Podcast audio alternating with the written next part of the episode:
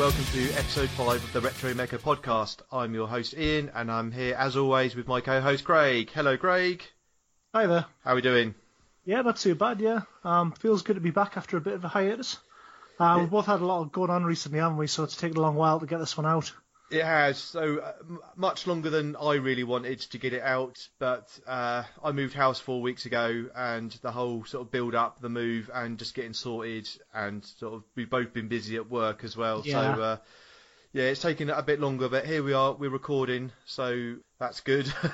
good feel, does feel good to be back talking about uh, robot anime again. Indeed.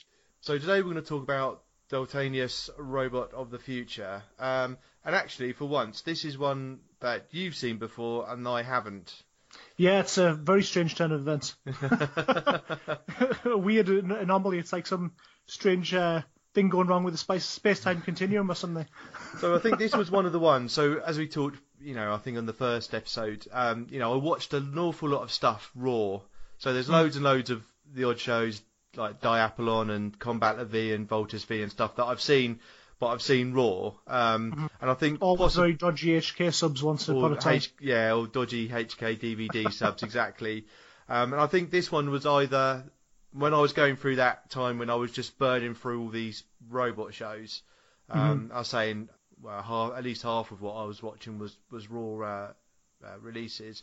I think at the time there just couldn't have been a release of Daltanius, otherwise I'm pretty sure I would have I would have seen it then. But thanks to Lura fan subs, you know, one of the uh, you know sort of heroes of the uh, retro anime world. Yeah, yeah, definitely one of the heroes of the mecha community. Absolutely. He's uh, done a, a very good job of fan subbing Daltanius along with a couple of others. Um, Mhm. We get to watch it with decent video and, and good subtitles. So you know, Yeah, absolutely. bow down. You know, we bow down to these people because we wouldn't be able to do this if they weren't people out there dedicated to uh, fan subbing Absolutely. this stuff. So Yeah, you know, It's fantastic that um, you know there's such a bunch of dedicated uh, people who are pursuing this stuff.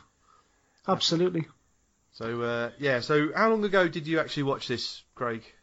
I think it was about. Uh, it wasn't too long ago. It was about 2016 or something like that. right, Um, okay. That was when the um, Lura Productions uh, fan subs first appeared. Right. Um, I became interested in watching it um, a few years before that. I'd I'd heard the name and I knew it was a Lion Mecha show, but I didn't really know a lot more about it than that. And I. Yeah. remember seeing some things about it online. I'm just seeing some images and that, and I know it's it's very popular in Italy. Apparently, it aired there um, quite some time ago. I don't know if it was in the 70s Yeah. or early 80s. I believe it might have been about 1980 or something. But um, anyway, I, I became even more interested in the show when I saw the uh, the Chogokin toy images for it online. All right. Yeah. I think the Chogokin toy came out about 2015, something like that. Yeah. And um, I think it's fair to say that it's not that well known in the West, really. Yeah. Uh, yeah. At least not by general anime fans. You'd probably have to be into your mecha to to kind of know a bit about the show. Um, but there's not that much on the internet about it, really, in terms of reviews and stuff. No, no. You know, been doing the research for this. It's actually there's very, very little content out there about Mm. So, um, yeah, so it's good to actually give it, um, you know, a bit of uh, visibility and you know a bit of exposure, really. Yeah, Mm-hmm. Yeah. I mean, I, it's always been on my radar because it's, you know, we'll talk about it a bit more, but through some of the sort of designs and some of the people that worked on it. Um, Mhm. and again the period, which we'll get into more sort of when we look at the context of the show a bit later on. Yeah, it was always something that I'd wanted to get round of, and you know, with a decent set of fan subs out there, Mhm. you know, it was a bit of a no-brainer for us to um, to review on the podcast. Absolutely, yeah. Okay, and with that, we'll uh, we'll now get into our actual review and talking about the show itself.「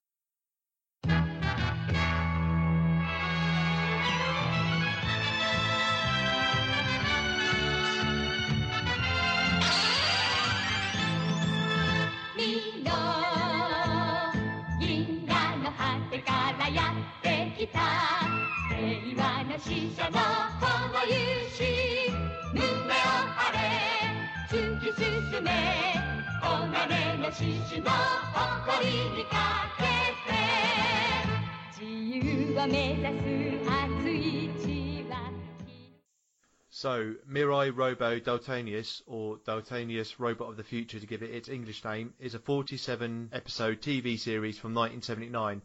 it was directed by Katsutoshi Sasaki, who was predominantly an episode director, but followed up Daltanius with directing Trider G7 and Daioja uh, at Sunrise. And this was produced by Sunrise in association with Toei Animation. The music was by Hiroshi Tsutsui. Character design was Saburo Yatsude, and Daltanius was actually his only uh, character design credit. Has lots of other original creator credits for other sort of late 70s uh, to mid 80s mecha shows. Mechanical design was by Katsushi Murakami, who did um, mechanical design work on Ulysses 31, Laseron, Raideen the Brave, and Dairugger. The art director was uh, Tadao Nagahama, uh, who did this after completing his robot romance trilogy, which comprised of Combat La Vie, Voltes V, and Daimos. And he also directed Ulysses 31 and the second half of Raideen the Brave uh, after Yoshiyuki Tomino. Uh, unfortunately, this was his last work, and he didn't actually see the end of it. Um, he died during the sort of last part of the production, so he never got to see it as a completed series, which was a bit of a shame.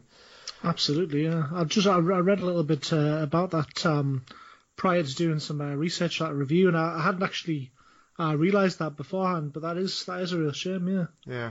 So a bit of a synopsis: mysterious aliens from the Tsar Empire are mercilessly attacking the cities of Earth. When Kento Tate and a group of young orphans accidentally discover a dormant spaceship hidden beneath their town, they meet an alien refugee and enemy of Tsar, Dr. Earl, whose greatest invention may be their key to fighting back. Right, so that's the sort of background and a brief synopsis of the show. So we'll get into our review of episode one. 戦火の中に立ち上がれ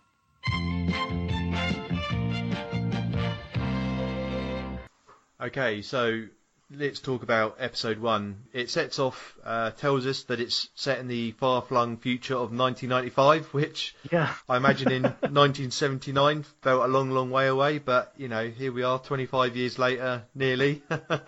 yeah, we talked a little bit about that in the uh, Macroson, I believe, and we Yeah. you know, it, it's it's quite funny. There's a lot of things on Twitter a little while ago about the fact that um, we're now we've now kind of uh, reached the year of uh, Blade Runner, and there's no spinners or androids yet. Yeah, and- and 99 will be 30 years ago in sort of nine months, you know, eight months time. So Yeah. yes, it hasn't, doesn't time Very fly. sobering thought. Very sobering thought indeed. yeah, so the um, the episode begins with our heroes scrambling out of the rubble of a war-torn city to steal stuff in the middle of the night, and they're under the sort of watchful eye of a mysterious figure. Characters are quite young children. But one of them is, is a teenager called Kento. Um, we've also got uh, Manube, Jiro, and Tananosuke.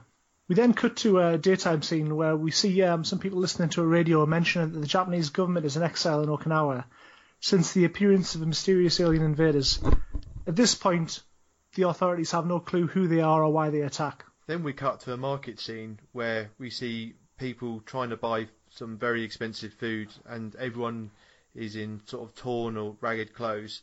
And then we see Kento, Tanuski, Jiro, Manubi stealing food. You know, they create a diversion and steal some food, and then they get chased by the market traders, and they they fight their way out of the situation and towards a tower, which then fires lasers at them.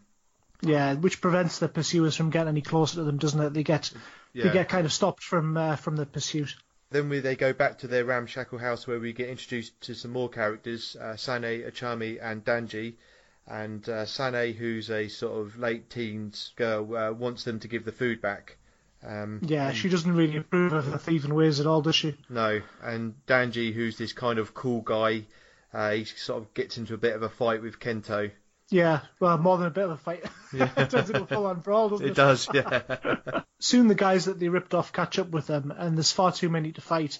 So everyone uh, flees, but Tananosuke ends up falling down a hole and finding a strange cave yeah. beneath the town.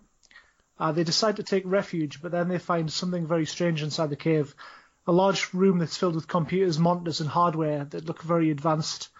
And then it sort of cuts to the uh, the break part. The eye catch uh, pops up. And then Manubi, uh, he sees a cockroach and he jumps onto the control panel and in typical sort of 70s mecha style, uh, jumps onto the control fashion. panel and his backside hits a button that makes the chamber shake. And we cut to the outside and see a massive spaceship rising from the water. Yeah, so that's our, our first kind of indication. of where they are. Um, the old man who's briefly glimpsed at the beginning of the episode appears from the chamber and gives the kids a hard time for, for their curiosity and and he basically um, just starts giving them loads of grief. And that's our first introduction to Dr. Earl, who's the owner of this spaceship. So he's a mysterious character who we don't know much about at the moment, but obviously has mm. a bit of interest into what's going on. Then we get an alert that the nearby tower sort of reveals its true form, and it's that of a giant robot. Earl remarks that the kids can make themselves useful, and suddenly these mechanical arms extend to grab both of them and dump them through these electronic doors. And seats sort of take them down these tubes to a cockpit of two different crafts and instantly like dress them in pilot suits. Suits. Yeah. Yeah, another another sort of second the seventies mecha trope. yeah.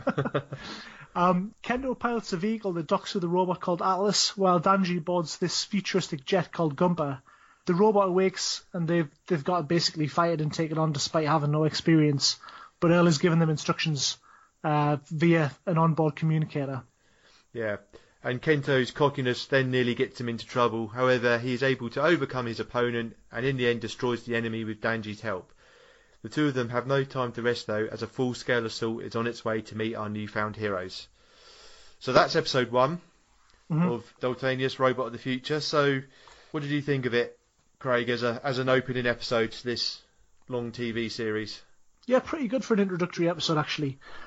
Um, there's a lot of curious things in this first episode. You know, it it, it sets things up um, nicely enough. I think. You know, there's there's uh, there's not too much sort of action in it. You know, that all comes in at the end, Yeah, and there's a good bounce to it. It has a real mix between goofy comedy antics and and like sort of scenes like the disturbing flashback to the first attack in which Kento's family are killed. yeah. So Um, Because we didn't mention that, but actually there is a sort of brief flashback uh, to where you see the sort of beginning of the invasion. Yeah, so I think when that's where sort of Danji fights Kento, I think just after that there's this flashback.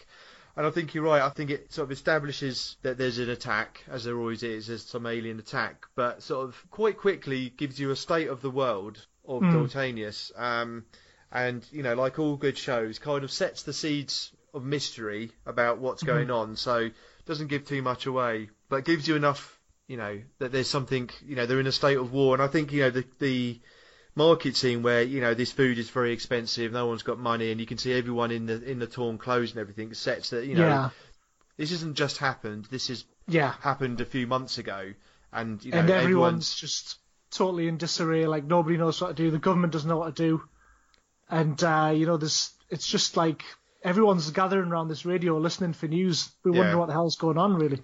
And I quite like the fact that it actually starts with the invasion already having happened, and Mm, you're me some ways into it because that I think you don't often see that in shows like this. Often you're waiting for the build up is the attack. You know, the first half Yeah. up to the eye catch is often building up. You often get sort of the first attack or something about the eye catch time, and then you get the first battle against the enemy afterwards. So.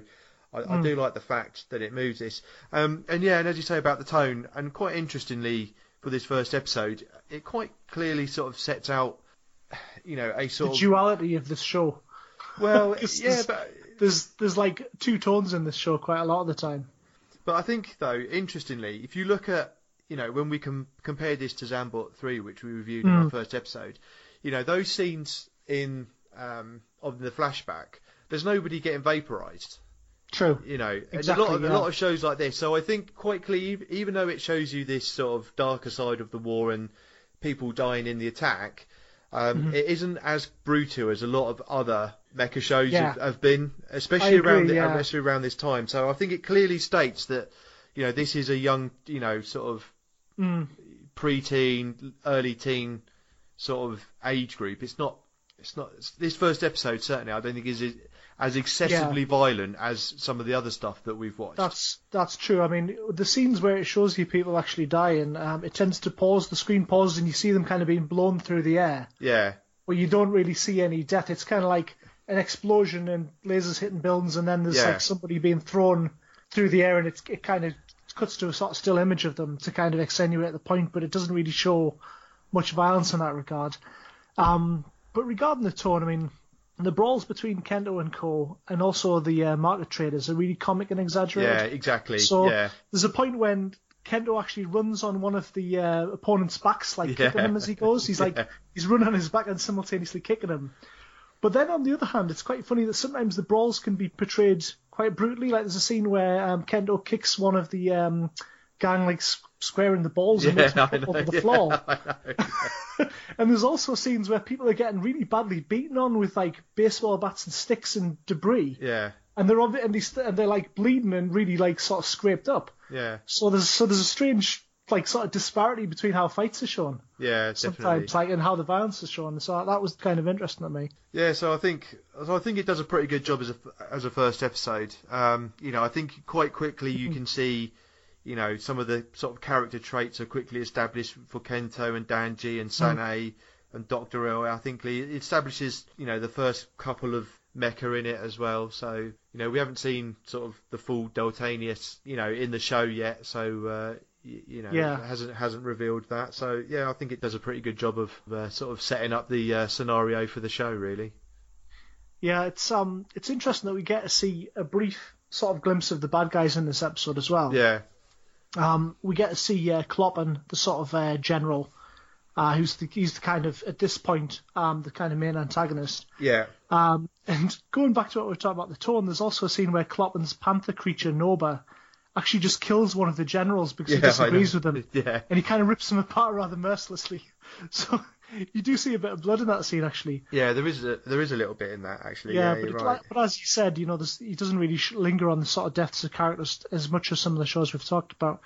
Also, the first episode's enemy robot um, is actually killed in a really over the top and quite funny fashion. I feel Yeah, like it's. I mean, the show, a lot of '70s shows have real overkill when the enemy mech is destroyed, yeah, but I feel that this first episode is particularly funny in the way that it does it because he gets he gets beaten senseless with a skyscraper.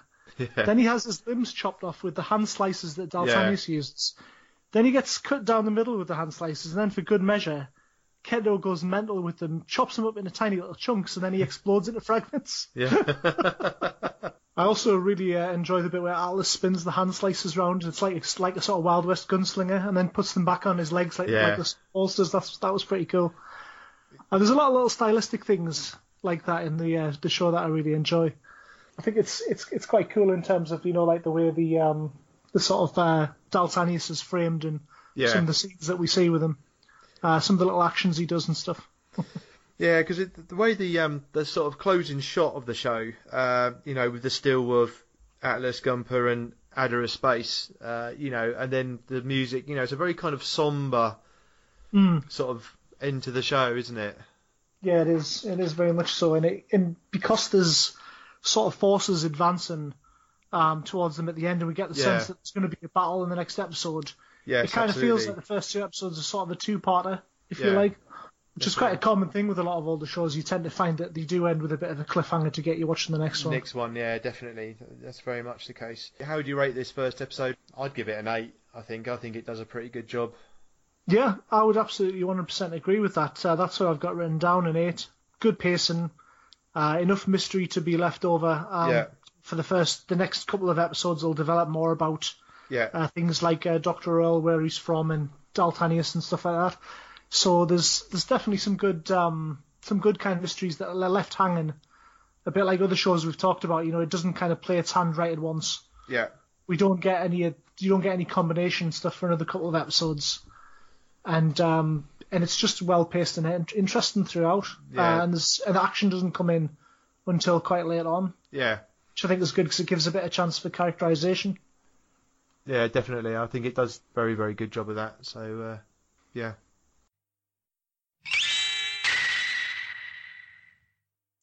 So after episode one, into the next couple of episodes, we get a little bit more backstory of Doctor Earl and the history of the Helios Empire, which he comes from, which is fighting this war against Tsar, and we get a bit more about Kento being the heir to um, the Helios Empire and you know the the heir to Emperor Parumium, and then we sort of then get into episode three and the search for Borelius, the uh, the lion mecha, and and our first appearance of Daltanius.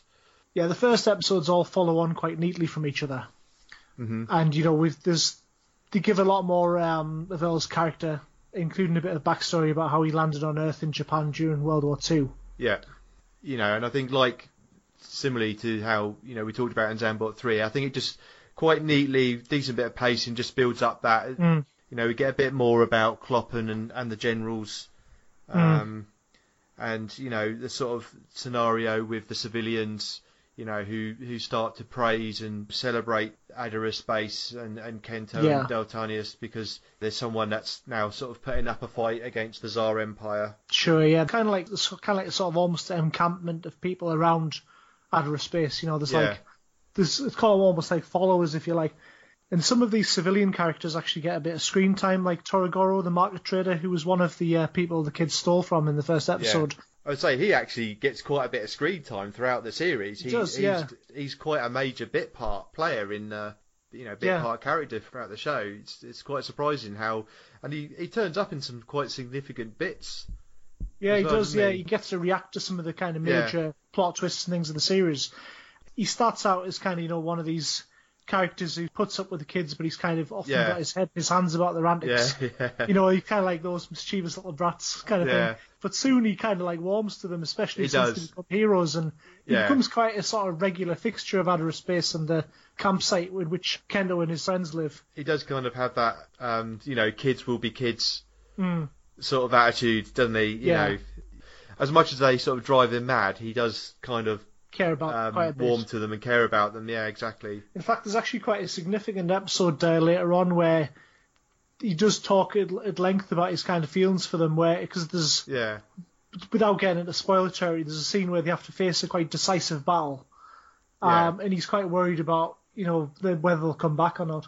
talking a little bit about the whole structure of the show, you know, we'll, we'll talk into a bit. I think, in many ways, the first quite distinct sort of stages of the show, the first seven episodes, really build up the whole Kento's being the yeah, heir to the Helios to, Empire. to, to actually uh, And- take on that role. Yeah, Doctor Earl wants, you know, he wants to revive the Helios Empire because Kento is the heir. He keeps sort of forcing him to do it.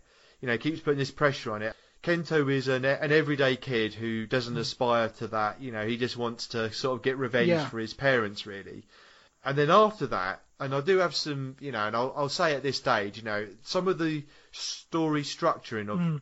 Daltanius, I do have Yeah. a bit of a, a, a Ab- little bit of a problem with, yeah. if I'm honest. I'm the same.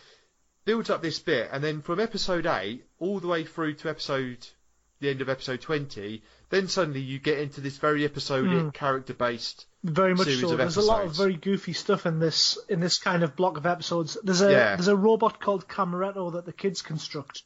That's like a bit, Yeah. it's a bit crap, really. You know, it's it's kind of like a sort of comic Yeah. relief thing that's always breaking down. Its its weapons are rubbish. Um, you know, they've got it. It generally, if it saves the day, it's by accident. Yeah, And- absolutely. And it's got those sort of boing boing, oink, oink, ding ding sort of sound effects with it. As, Yeah, absolutely. Yeah, there's like scenes where the kids are chasing each other around, and like, you know, there's there's always kind of antics to, that are quite you know typical of like as what would be an American cartoon at the time, featuring the kids in Yeah. Camaretto that kind of do make you roll your eyes a bit at times. And this treatment of Yeah. Tananosuke as a character, he's just the total Yeah. fat guy stereotype, Yeah. isn't he? It's horrible thing to say he is. yeah, he is. He is a, an absolute, absolute. Because there's there's a stereotype there. Because even Mm. they have this pet pig, um, Tonsky, and even Tonsky gets his own development, you know, background episode in this. Like, you know, and it kind of just goes with that whole. It's, Um, episode, it's episode 14. Um, You know, there's this episode. Yeah, it's I've, I've 14, marked yeah. notes. Uh, think it was about that yeah, point. another trip yeah. to Goofy Town. um, Yeah, because it's you know Jiro and Tonsky um, together, you know, and it just gives the whole background of how Tonsky ended up with Jiro yeah. and the gang. Is that you also know, the it's- same one where Zark kidnaps him and puts a device in his brain that makes him shoot energy blasts from his eyes? That's right. Yeah, yeah, Yeah, that's. At first, I thought, has he been replaced by a robot double, which would have made a lot more sense, really. but yeah, so we do get this block of very silly episodes. Quite, it very much cements Yeah. the fact that the show is for kids. You know, because Yeah. whenever, whenever like Tananosuke, um, Jiro, and and Tonsuke are on screen, and also, you know, some of the Yeah. other characters, they, there's generally some sort of thing where they they're chasing uh, Tonsuke around, falling, falling over things, just generally getting into scrapes. And it's not until episode 10 we where we get quite a dark episode about Danji. Uh, the one about Danji's backstory Yeah. regarding his father, which is a much more dramatic episode than we've been used to, and it's all the better for it actually. Yeah. Um, there's there's Yeah. barely anything sort of comedic. In fact, I think there's nothing comedic in that one. No, no, it's quite it's quite a dark one, you know. And again, it kind of does set out a lot of sort of Danji's character. You know, the early on you see him Mm. with the throne of the stones, and you understand he got he gets that from his dad. You know, a lot of those episodes. I mean, don't get, get me wrong, do a lot of good work in actually establishing a lot of background. But I just think they could have been done rather than sort of 13 episodes Mhm. that it takes to do that. I think that Yeah, could have been done in eight Absolutely. really. I think it could have been in a much more concise way because when it did it after the first few, one by the time we got to about seven or eight, I thought, okay, we've got we've got a few character centric Mhm. episodes here, which is fine, you know. But when it carries on carrying on, I was a bit, I was feel a bit like, oh, you know, what's going on? It's completely Yeah. taking because you don't get any of the um, Kento's Mm. Apart from- story. Apart it just from kind of brief sort of comedy things with uh, Dr. Earl trying to get him to live up to his Yeah, responsibilities, the typical stuff. But it's not really a focus Yeah, of plot. But that's not. No, and that's not until about episode 15 Hmm. or 16. That's a bit later on. You get this big run of where it's it takes you away from that story, which was actually Mm-hmm. getting quite interesting, and it was looking, you know, where it was going to go. So, and it isn't until episode 21 where uh, Gratis turns up, um, you know, and then he, you know, he bows to Kento, um, and he's introduced Mm-hmm. as Prince Kento, you know, and he brings the message where that that whole story, I well, the whole story of Daltanius. It does, yeah. I mean, track, I there are episodes before that that have dark moments in them, or like you know, but a lot of them are still tinged with silliness. Like for example, there's an episode Yeah, where um, and- Chame really wants to go to school. It turns out that this local school that's opened, it's kind of like a little ramshackle hall where the kids get lessons. It's actually Yeah. being controlled by Zar, and it's a ruse to get Kento to go Yeah. there because he has to attend a parent-teacher evening. Yeah, Then it turns out all the kids are wearing these demonic masks, and they're being mind controlled by Zar. And it's quite a dark episode, but it's still like really silly, and it kind of reminds me of the sort of stuff that you used to get in loads of uh, tokusatsu shows in the seventies and stuff. I mean, like the kids have like um, right. They have like uh, musical instruments that are weapons. They have like triangles that are like shurikens that they throw, and explosive tambourines. for God's sake, it's totally crazy. But that's the sort Yeah. of thing you get. You get you know dark moments that are still tinged with silly comedy, and that's a good example of how those early episodes can sometimes be interesting, but they also kind of take you out of the whole ongoing story a little bit. Yeah, because I think I think at that point, certainly by the time you get to like 17 or 18, it's Yes. just gone on too long, and I think it, it, it takes you out because when you get to episode 21, and I'd say the story gets back on track, you start to get actually into a very very good run of episodes, Absolutely, you do. Yeah, and a really really interesting because you start to get actually a bit more into what's going on in the wider universe Yeah. outside of kind of what's going on with the gang on Earth. actually um, has a brief appearance in the series, he does kind of bring a lot of news about what's been happening with Helios, and then we get into a lot more stuff about what's happening in the galaxy. And there's more Helions turn Yeah. up. I don't know if that's the right term for them, Helions. um, and we get uh, you know a lot more about the kind of ongoing story in general. Um, Gascon is another character who turns up a couple of episodes later, Yeah, and this is a much much more serious episode um, than some of the stuff we've been used to. You know, definitely. there's there's one Yeah. scene at the beginning where Earl falls into the water and has a kind of comedy pratfall, but that's the only bit that's that's silly Yeah. in that whole episode. The rest of it is much more dramatic. There's a lot of confusion Definitely. over Gascon's arrival because he seems to be he seems to have defected. Yeah, a but actually it turns out that he? the um the the treacherous Gascon is in fact a cyborg that's been created by Kloppen, and that the Oh, real yeah. Gascon has actually turned up to help them in the battle.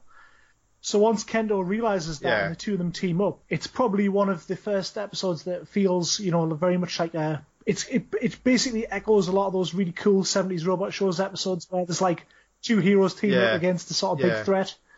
Yeah, definitely, and you know, and then like, and at that point as well, you get this story, uh, sort of Borelius backstory Mm. with uh, Marillion, and that's a, I think that is a really, really Yeah, good 'cause it- episode. you know, It's not that you could and- you, when it begins, you think, hmm, this could be very goofy territory.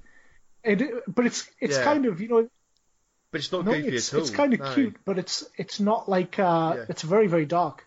I mean that ending in that episode. Yeah. I don't know if we should get into Yeah, that or not, but like it kind of introduces the concept that uh, Borelius has a mate, which is quite a strange thing for a Yeah. 70s uh, robot show, but never mind. Um, yeah, And what happens to her is just absolutely devastating. yeah, yeah, Because Zara uses her as a sort of tool to get to like uh, Borelius and kind of weaken Daltanius since he's part of the combination. Obviously, they're not as strong without him. Uh, and it, the episode ends with a, a kind of wrecked, sort of broken mess having just Yeah. blown up. A very somber sort of Borelius kind of like, you know, just kind of lying by his sort mourning side. over yeah, it. Yeah, because you know she sa- she sacrifices herself for the you know for Borelius Hmm. and Daltanius, and you you know that shot of um, Borelius mourning over her with the flashback to when they were just sort of Yeah. cubs, you know, and the first met. I mean, it, it's absolutely heartbreaking. It, it really is. I mean, it's uh, it's. It, I'm not ashamed to say that. I was kind of, you know, the end of that episode just left us quite Yeah. upset. So yeah, and then you know that follows on with um, more of Danji's backstory, Hmm. um, you know, which is another quite dark. Um, Very much so. Pro- Episode. probably one of the darkest ones yet.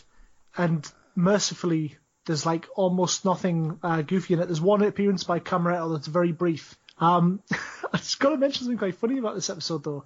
There's a scene where Danji throws stones at uh, some of Neshia's henchmen and just obliterates them out of existence. it's like he throws it that hard, he just kind of kills them and they just disintegrate.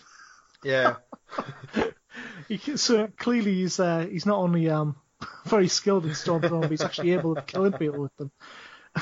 but there's, again, there's no corny humour in that one, and it's all about No, and uh, you know the shot, the shot of um, the doctor um, when he gets shot protecting um, Ochami. You know that's a re- that's quite a graphic. You know we haven't seen much. You know we've seen bits of blood, but that's quite a, a fairly violent shot.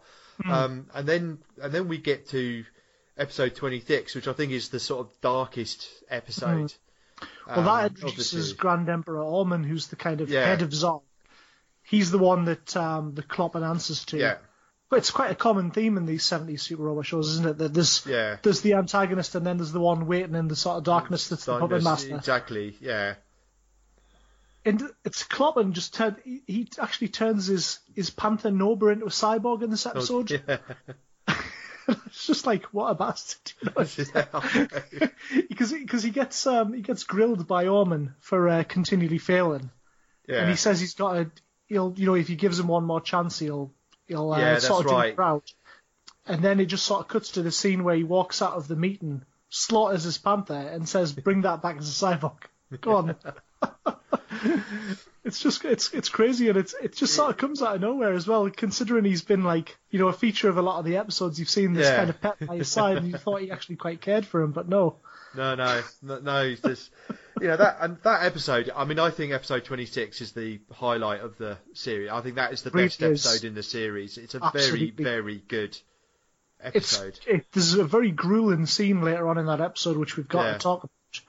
I mean that scene in the sewers, my god. Yeah, that scene is because the other thing as well. I think from about sort of the mid series, about these sort of early.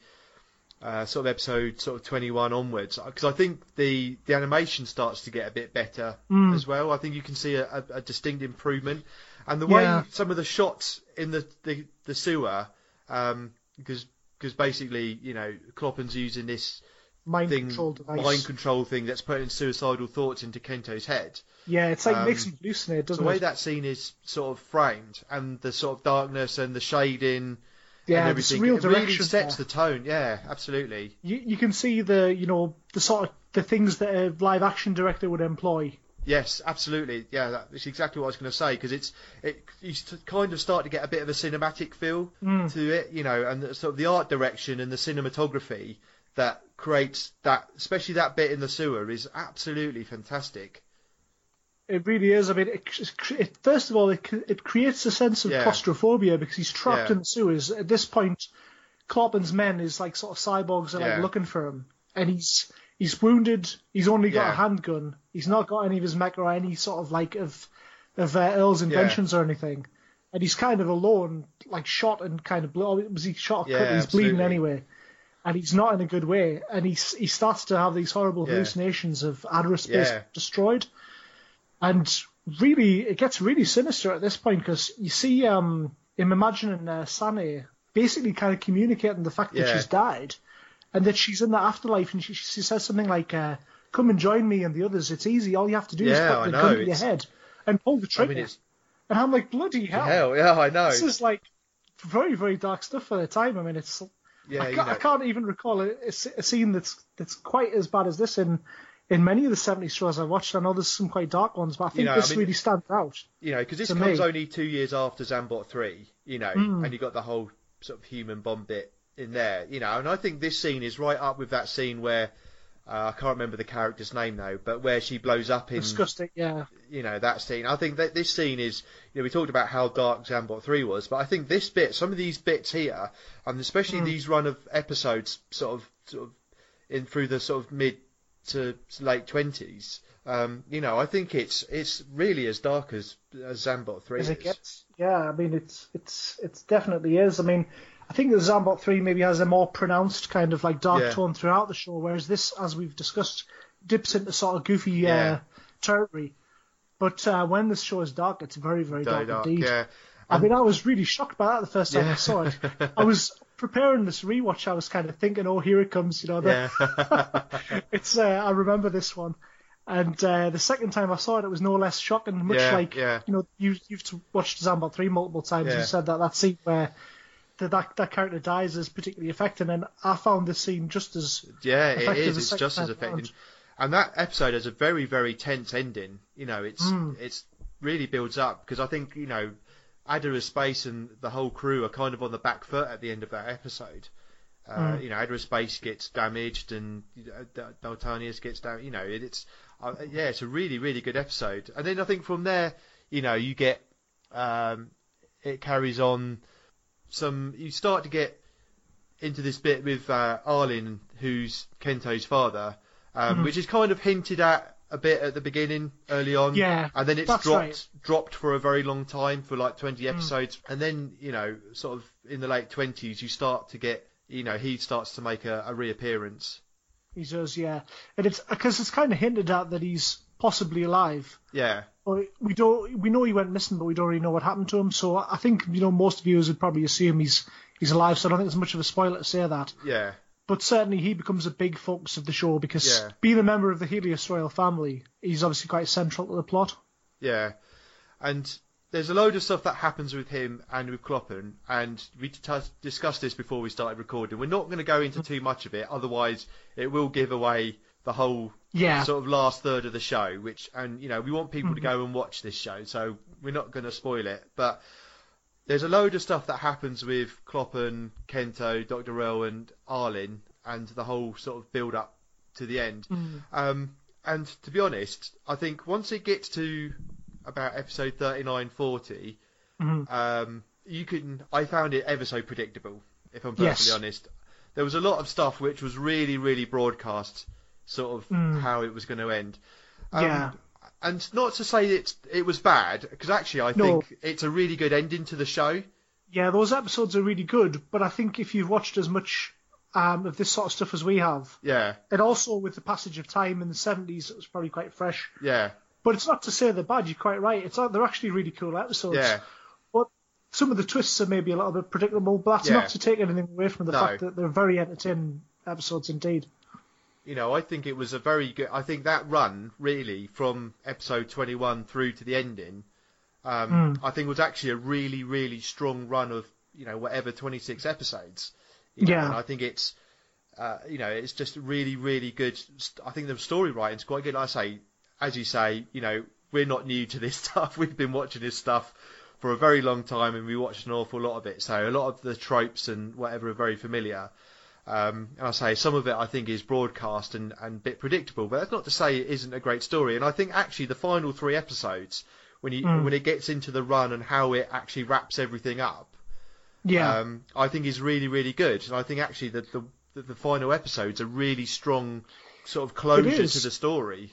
and it's an unusual final episode for the simple fact that there's a lot of it kind of told from the kind of bad guy's point of view in a strange way. you yeah, know, there's like- absolutely. yeah, because it actually begins, not giving any spoilers away here, but it begins with a quite long sort of story that uh, one of the sort of antagonists is telling the Yeah. heroes about what happened and why a lot of this is even happening in the first place. Yeah. place.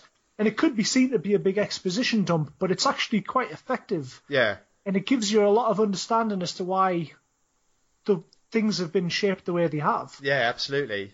Uh, and, y- and you actually, dare I say it, start to get a bit of a little bit of sympathy towards some of the bad guys later on in the show because of how they have been treated. Yeah, I mean, again, it's difficult to sort of uh, not to give spoilers, but the way that uh, Kloppen has been used yeah, in the latter half of the series, yeah, um, while you don't exactly feel sorry for him as such because he's still a genocidal madman, you can understand his actions to a certain degree, and you want to, and he basically ends up in a character arc where he's seeking revenge against Yeah. his former allies. that's right.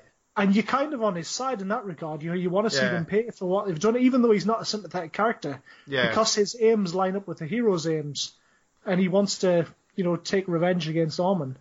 yeah, that's It right. gets pretty intense. Yeah, and I think you know it does through the sort of the sort of mid to twenties to some of the late thirties. Those episodes, I think, do a really good job of sort of seeding a lot of Hmm. a lot of sort of clues, which, but then but then I don't think they come as a surprise, or you can or you think, oh, actually, Yes. I think that's going to happen, and then it does. Yeah, Um, so it but kind that's of more almost, to do with our familiarity Yeah. that, that sort of thing.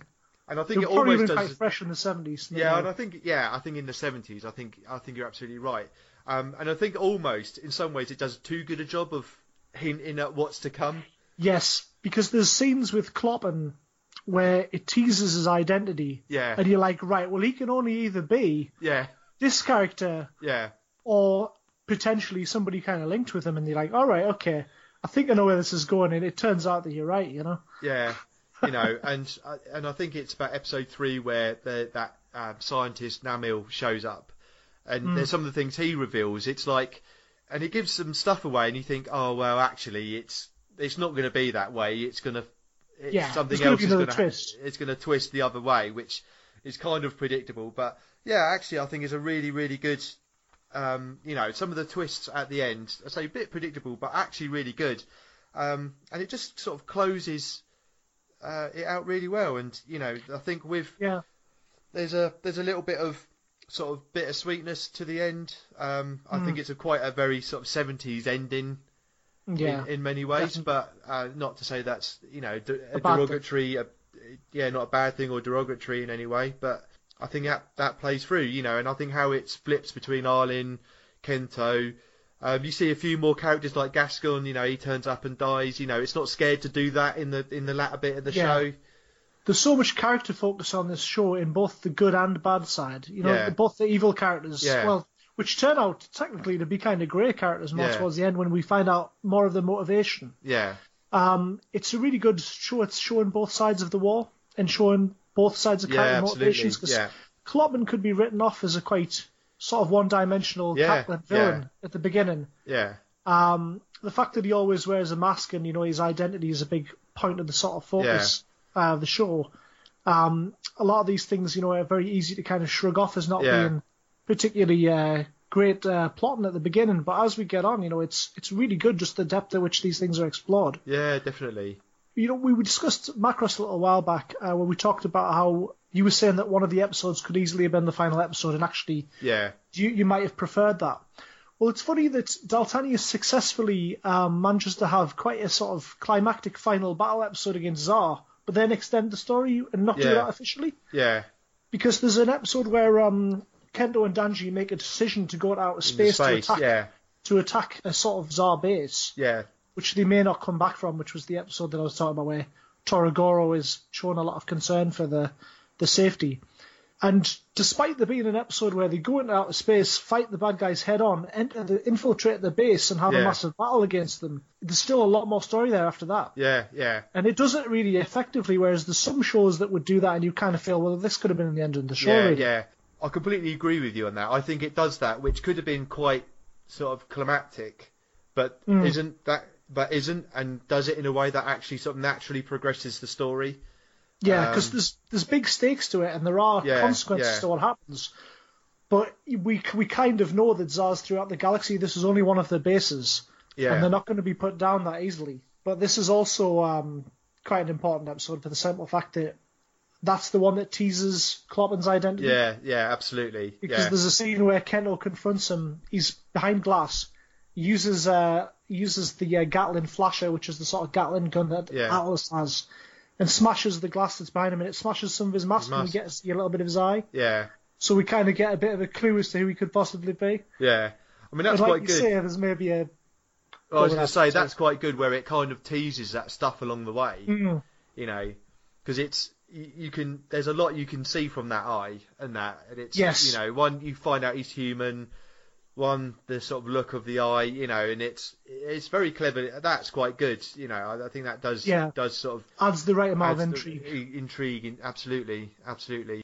There's some other bits about the show. A few things, you know. There's a lot of flashbacks through the show of Kento, Mm. uh, you know, and I think that kind of reinforces why he's, you know, really only sort of hell bent on revenge. Yeah, Um, and there's a couple other things like that as well. The amount of times that uh, Daltanius gets electrocuted by the various Benborg and Twinborgs is Mm. I think it's I counted it. I think it's something like 21 times or something like that. I mean, it's he's repeatedly. It gets a little bit overused. I mean, it's a very it's a massive 70s super robot trope, trope, yeah. anyway. But I mean, it does get kind of uh, completely kind of overused. I think in Yeah, this show.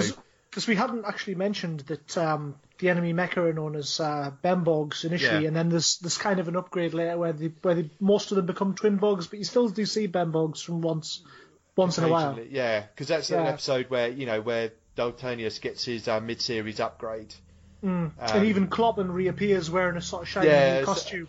Yeah, Mysteriously, and there's not real a lot of real explanation as to why, No, other than no. it's serious Yeah. upgrade time. everyone gets a mid-series upgrade, don't they? yeah, the because uh, mecha and- gets new weapons. We'll talk about the uh, the weapons and abilities uh, later on when we talk about um, the mecha design, I guess. yeah. But uh, but yeah, it's you know he gets a few new uh, tricks up his, his up his sleeve uh, in the old arsenal. Yeah. And there's a few other bits of odd stuff as well. I think in there's an episode which I think is episode 15 where you know it's kind of like 70s science or anime science where there's this little wind turbine but it's powering a massive city. You know, it's like it's anime physics. So interestingly, there's a little bit of uh, sci-fi MacGuffin introduced in the last two episodes. Yeah. Episode 46 and 47 introduce something that uh, Manabu discovers uh, called the hyperspace energy release. Yeah. that basically enables um, it enables uh, Kento to uh, to fight back against Grand Emperor Ormond and sort of get the upper hand in the final battle. Yeah, because I think in that one, I think Neshia's got this thermonuclear barrier protecting her ship, and the hyperspace energy release allows Daltanius to to go through the barrier, doesn't it? I That's think right, yeah. And he also escapes Ormond's grasp with it because Ormond has him in a kind of like hold what he can't get out of Yeah. because he's incredibly st- his like uh, mecha's incredibly strong, and then he uses the hyperspace energy relief and kind of like basically sort of sends him flying backwards and Yeah. escapes his grasp. Because I mean, building on that a little bit as well. I mean, in the very final episode where he sort of absorbs the sun's energy and, and powers up again, there's a, there's a bit where he's glowing, and that kind of that felt very um, Ideon to Mm. me. You know, I see what you mean there. I hadn't thought of that before, but I see where you're coming from with that. because all these shows kind of run concurrently, and you know they're made right up until the week before they're aired. Um, so you know, there's a lot of time to sort of incorporate new ideas quite late on in a show. Yeah, and I think that shows in a lot of mecha shows of the era. We've talked about other shows where something seems to have come out of nowhere, or is never, or in some cases is introduced and then never referred to yeah, again. you know, and Daltanius was, you know, aired before the end of Ideon, but it's interesting. They were both at Sunrise. They were both sort of being in. They were in production almost at concurrently at one stage. So, you know, it, it does mm. make you wonder what sort of cross pollination there was. You know, mm, whether you know Tomino and that saw Daltanius and thought, oh, actually, there's a there's a bit of stylized in there. It's difficult to say, but mm-hmm. I, I just really got that kind of that feel from it. You know. Yeah, and now that you've mentioned it, I can see where you come from. I didn't think of it at the time, but definitely now you've, you've said, yeah. Um, yeah, just going back to some of the, the other sort of odd bits. I think there's Danji where he goes into uh, Kabuto's ship. He he, does, he sneaks on without any breathing gear, even though he's on the dark side of the moon. You know. Yeah. There's just there's you know there's there's anime physics, isn't there? You know. So yeah, one of the most surreal things I I think in the show is that in that episode with um, Tonsuke Yeah. the pig, um, there's a moment where um, there's this really surreal and nightmarish shot where Jiro's half awake and he's kind of just woken up and Tananosuke is like right in his face, and he sees his face cycle between that of being completely normal and being this really Yeah, freaky yeah. demon thing that looks Yeah. totally nightmarish, and it scares the hell out of him. And it's it's so seriously odd and out of place. It's like if he'd taken some hallucinogens, I can understand it, but he's just woken up.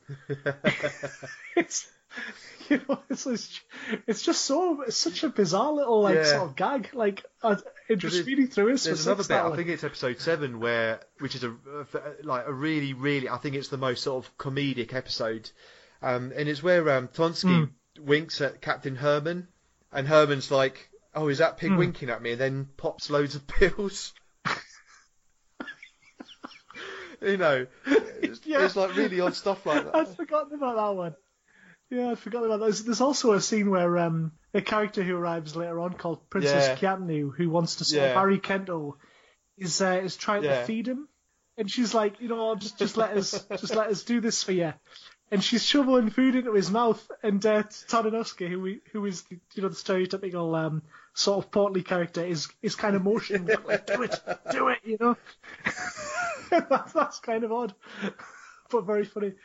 Probably for all the yeah, wrong reasons. because like there's another bit mention of um, Kiatino is um like her mecha and Neshia's um, Benborg, um both fire missiles Mm-hmm. and stuff out of their breasts. You know, it's just Which is a very, very It is a Go Nagai very thing, sort of- isn't it? I mean, yeah. Go Nagai um, with um, Venus and Aphrodite in Mazinger? yeah, it's Yeah, that was know- uh, that. That is something that I think has been a, a torch that's been carried through the ages. There's loads of uh, Yeah. traditional uh, breast and missiles. just you know, and it kind of it, that sort of thing really sort of in many ways quite ages it, Mm. firmly sort of sets it in in the seventies. Yeah, but I think Ma- because that's so ingrained Yeah. in uh, Mazinger, Yeah. it's like they kind of even use that in the modern ones because It wouldn't be the same without it, I guess. um, there's some other stuff as well. I just want to touch on. You know, we talked about this a bit in in the Zambot three review. You know, the, the sort of kind of depiction of war sort of stuff. You know, it's there's still this sort of legacy of World War Two that runs through the show. Mm. It even obviously is explicitly Refers to it, yeah. mentioned since it's part of the plot. Whereas in other shows, it's more of a kind of subtle nod. You know, it, recalls the um, U.S. bombing of Japan in of during World War Two in Episode Three. Um, you know, some of the stuff where uh, is abducted by Neshia. You know, it's again this kind of do you save one or do you save many? And the bit where um, Sane's infected by the alien poison. You know, it's sort of the chemical weapon. You know, and the thing with the um, Yeah. the little starfish in the cans. You know, the sort of chemical biological weapons stuff.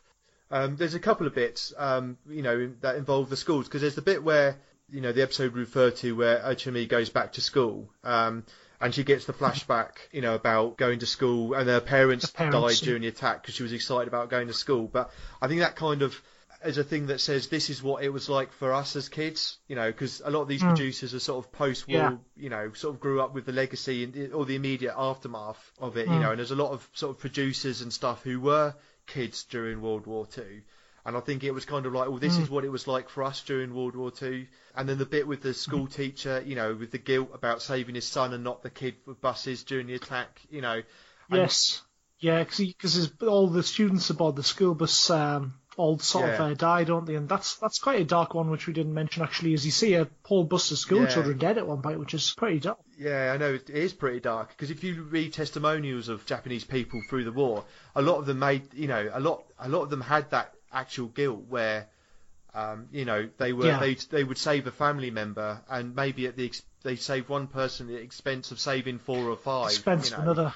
You know, the Tsar propaganda, you know, the leaflet drop, which again is a very very World War Two thing. You know, Mm, there's, there's a very much there's a lot yeah. of references to it, um, and I think they're actually quite explicit references. They are, yeah. I th- I think I definitely got a sense of, you know, this was obviously made by a very kind of like post World Hmm. War Two generation. Just in some of the sort of uh, framing of the scenes Yeah. of destruction and, you know, like some of the stuff about um, just the way the sort of city's portrayed and everything being a ruin and everyone sort of Yeah, scraping to get by, really. There's a real sense of kind of camaraderie of like everyone's in this together and they're all sort of trading with food for each other and things are really expensive and there's no real like there's civilization but it's in Yeah. kind of pockets. And I think that actually, um, I think that's a really good point, and it's again not something we've we've really touched on, but actually the camaraderie that comes across as these bunch of sort of orphans looking out for each other, uh, I think is really good. And I think the way it portrays that is really, really good. Yeah, because they're kind of a surrogate family They in are many ways. exactly, you know, and they look out for that. And I think, you know, I, we'll talk about this a bit more with the characters, but you know, some of them take on those roles kind of more than others, do. not they? Yeah. You know, it's, and it's quite, and that's quite consistent as well. And I think that's, you know, one of the really good things through the series, um, the, the way that Mm. portrayed. So I think going back to a, we talked before, I think, you know, in many ways, I think there's, you know, there are some, I think some clumsiness to the the structure of the storytelling. Mm. But I think the story that it Yeah. a lot of the story that it actually tells you through the series is is really fantastic. Yeah, it really is. I think that, um, but despite those early stumbling blocks, it sort of it's committed to a very kind of in-depth Yeah. story, much more so than a lot of the shows Yeah. of its ilk, like a lot of the shows Yeah. of its era. You know, where a lot of those shows would be content would be Yeah. content with just quite Yeah. chewing villains and like Mecha of the Week and you know a kind of big space Yeah. battle at the end. They wouldn't necessarily like have the depth of characterization and sort of plotting that uh, No, Daltanius no, does. I think it does that very very well.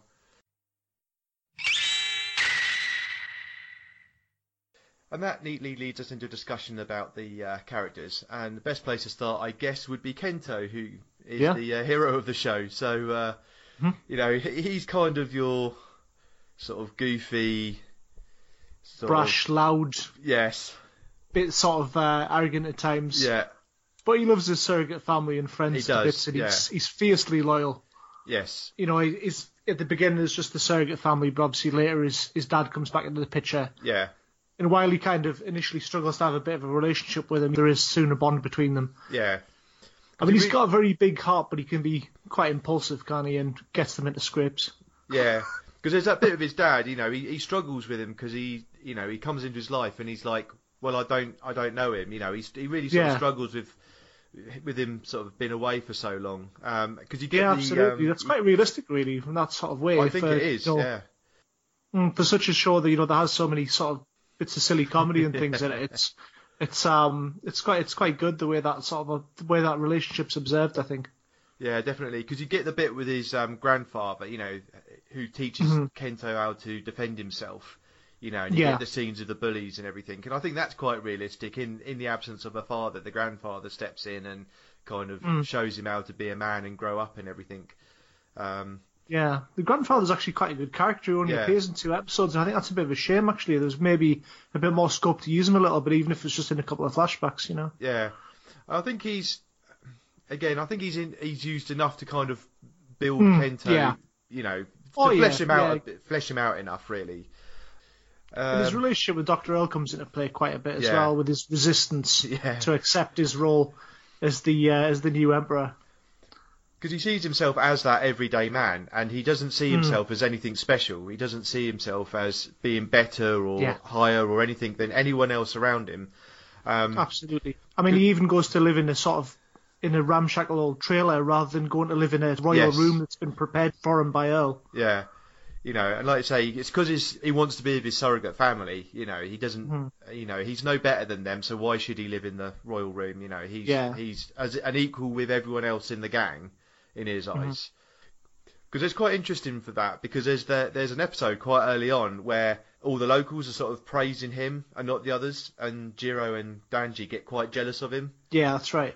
Yeah, and there's a little bit of resentment there. Mhm. Um, but he kind of that's the only time it kind of sort of partially lets it get to his head.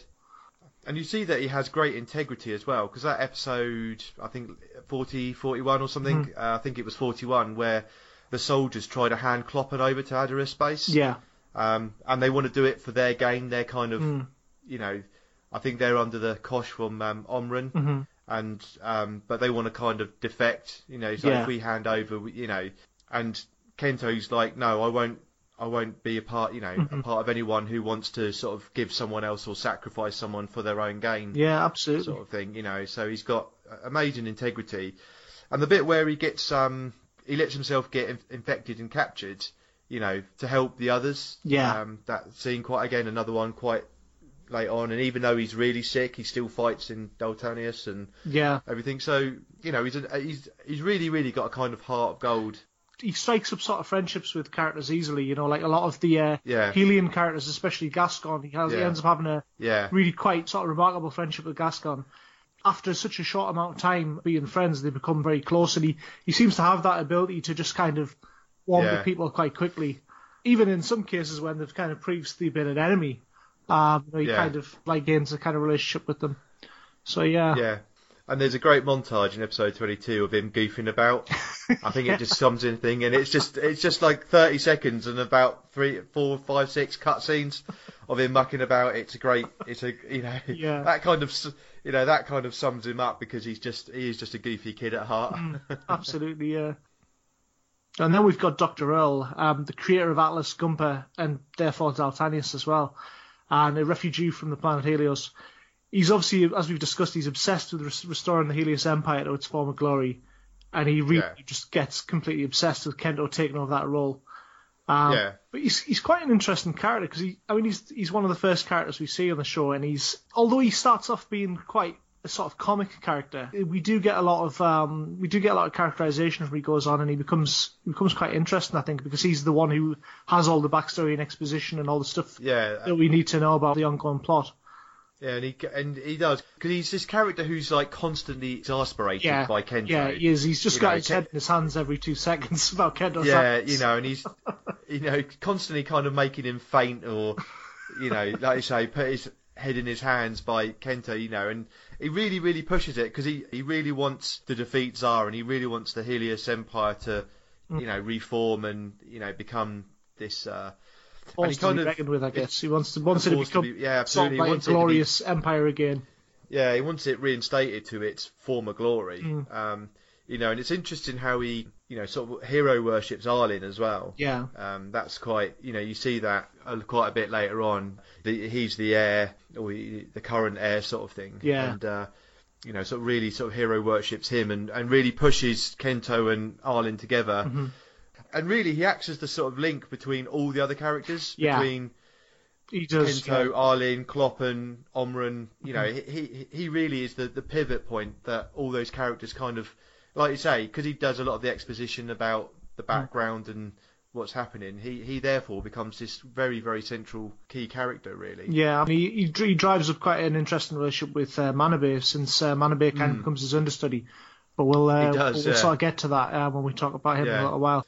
So I think then we'll probably move on to Danji, Mm-hmm. who's he's sort of the slightly older, cool young adult. He plays a mean leaf. Yeah, he does. I was going to say that he plays a very mean leaf. In addition to his uh, stone throwing skills, he's got an unusual skill set. This man. and you can tell he's the cool kid because he's got the long fringe over one eye. Oh as yes, well, so, yeah, Which is which is the classic seventies uh, cool character trait. yeah, indeed, yeah.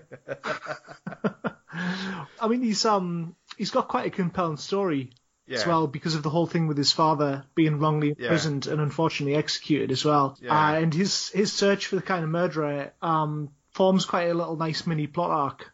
Mm. Um, and it's it's a really good part of the show. That Yeah, and I, I think his backstory and those episodes outside of Kento's sort of story as part of the, the major arc.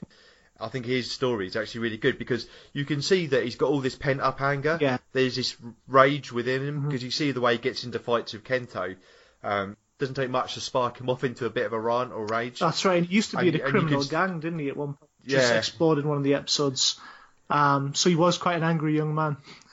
yeah, and you understand why, you know, Hmm. and it, he, he never quite shakes off that that angry young man thing about it, does he? He's kind of he's almost got this big chip on his shoulder, hasn't he? Yeah, you know, very he much just sort so. of carries it around with him, he, even when he resolves the sort of the real murderer and Yeah. proves his father's innocence and stuff. He's you still know, sort of carrying that weight of what's happened. You know, he's it's he's he's Yeah. glad that he solved the the sort of mystery, but at the end of the day, it hasn't made things easier for him really.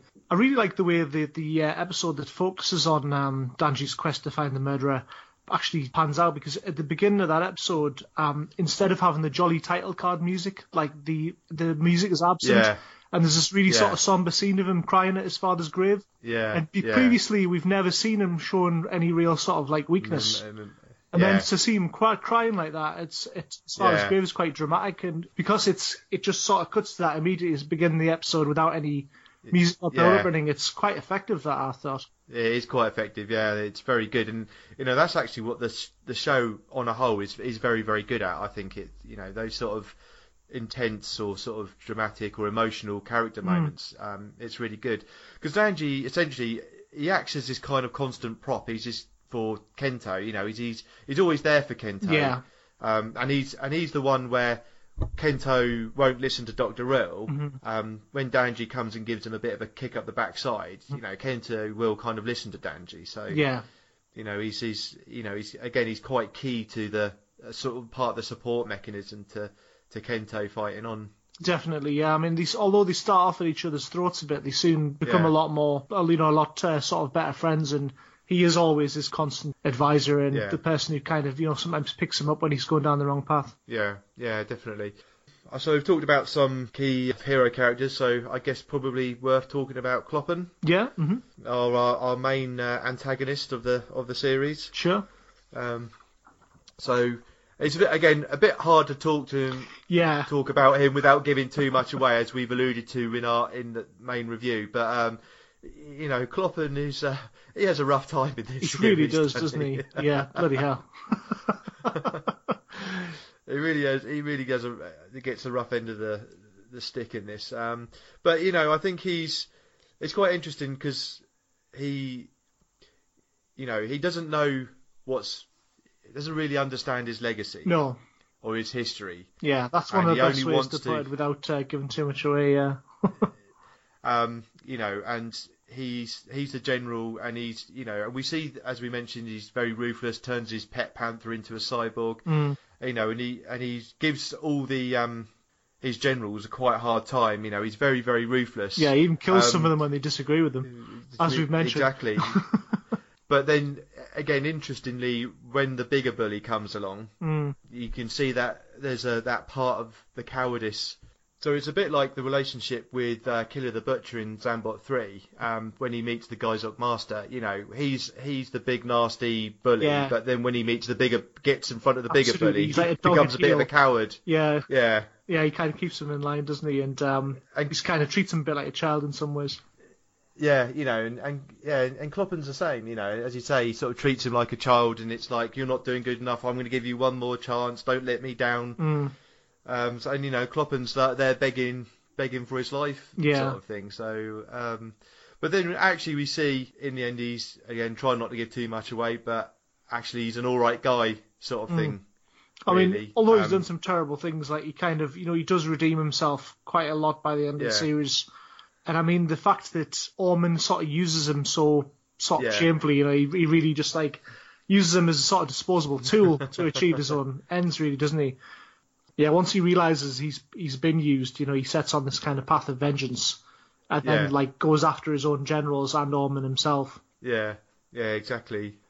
And then sort of going back to our sort of protagonist uh, group, we I think the next one probably worth talking about is Sane, Yeah, who's the uh, sort of mother hen of the group. absolutely. She does very Um, much take on the role of a kind of surrogate mother, doesn't she? Yeah, Uh, does everyone sort of cleaning and washing and makes meals for everyone and stuff like yeah. that. And puts up with a lot of shit, to be fair. She does.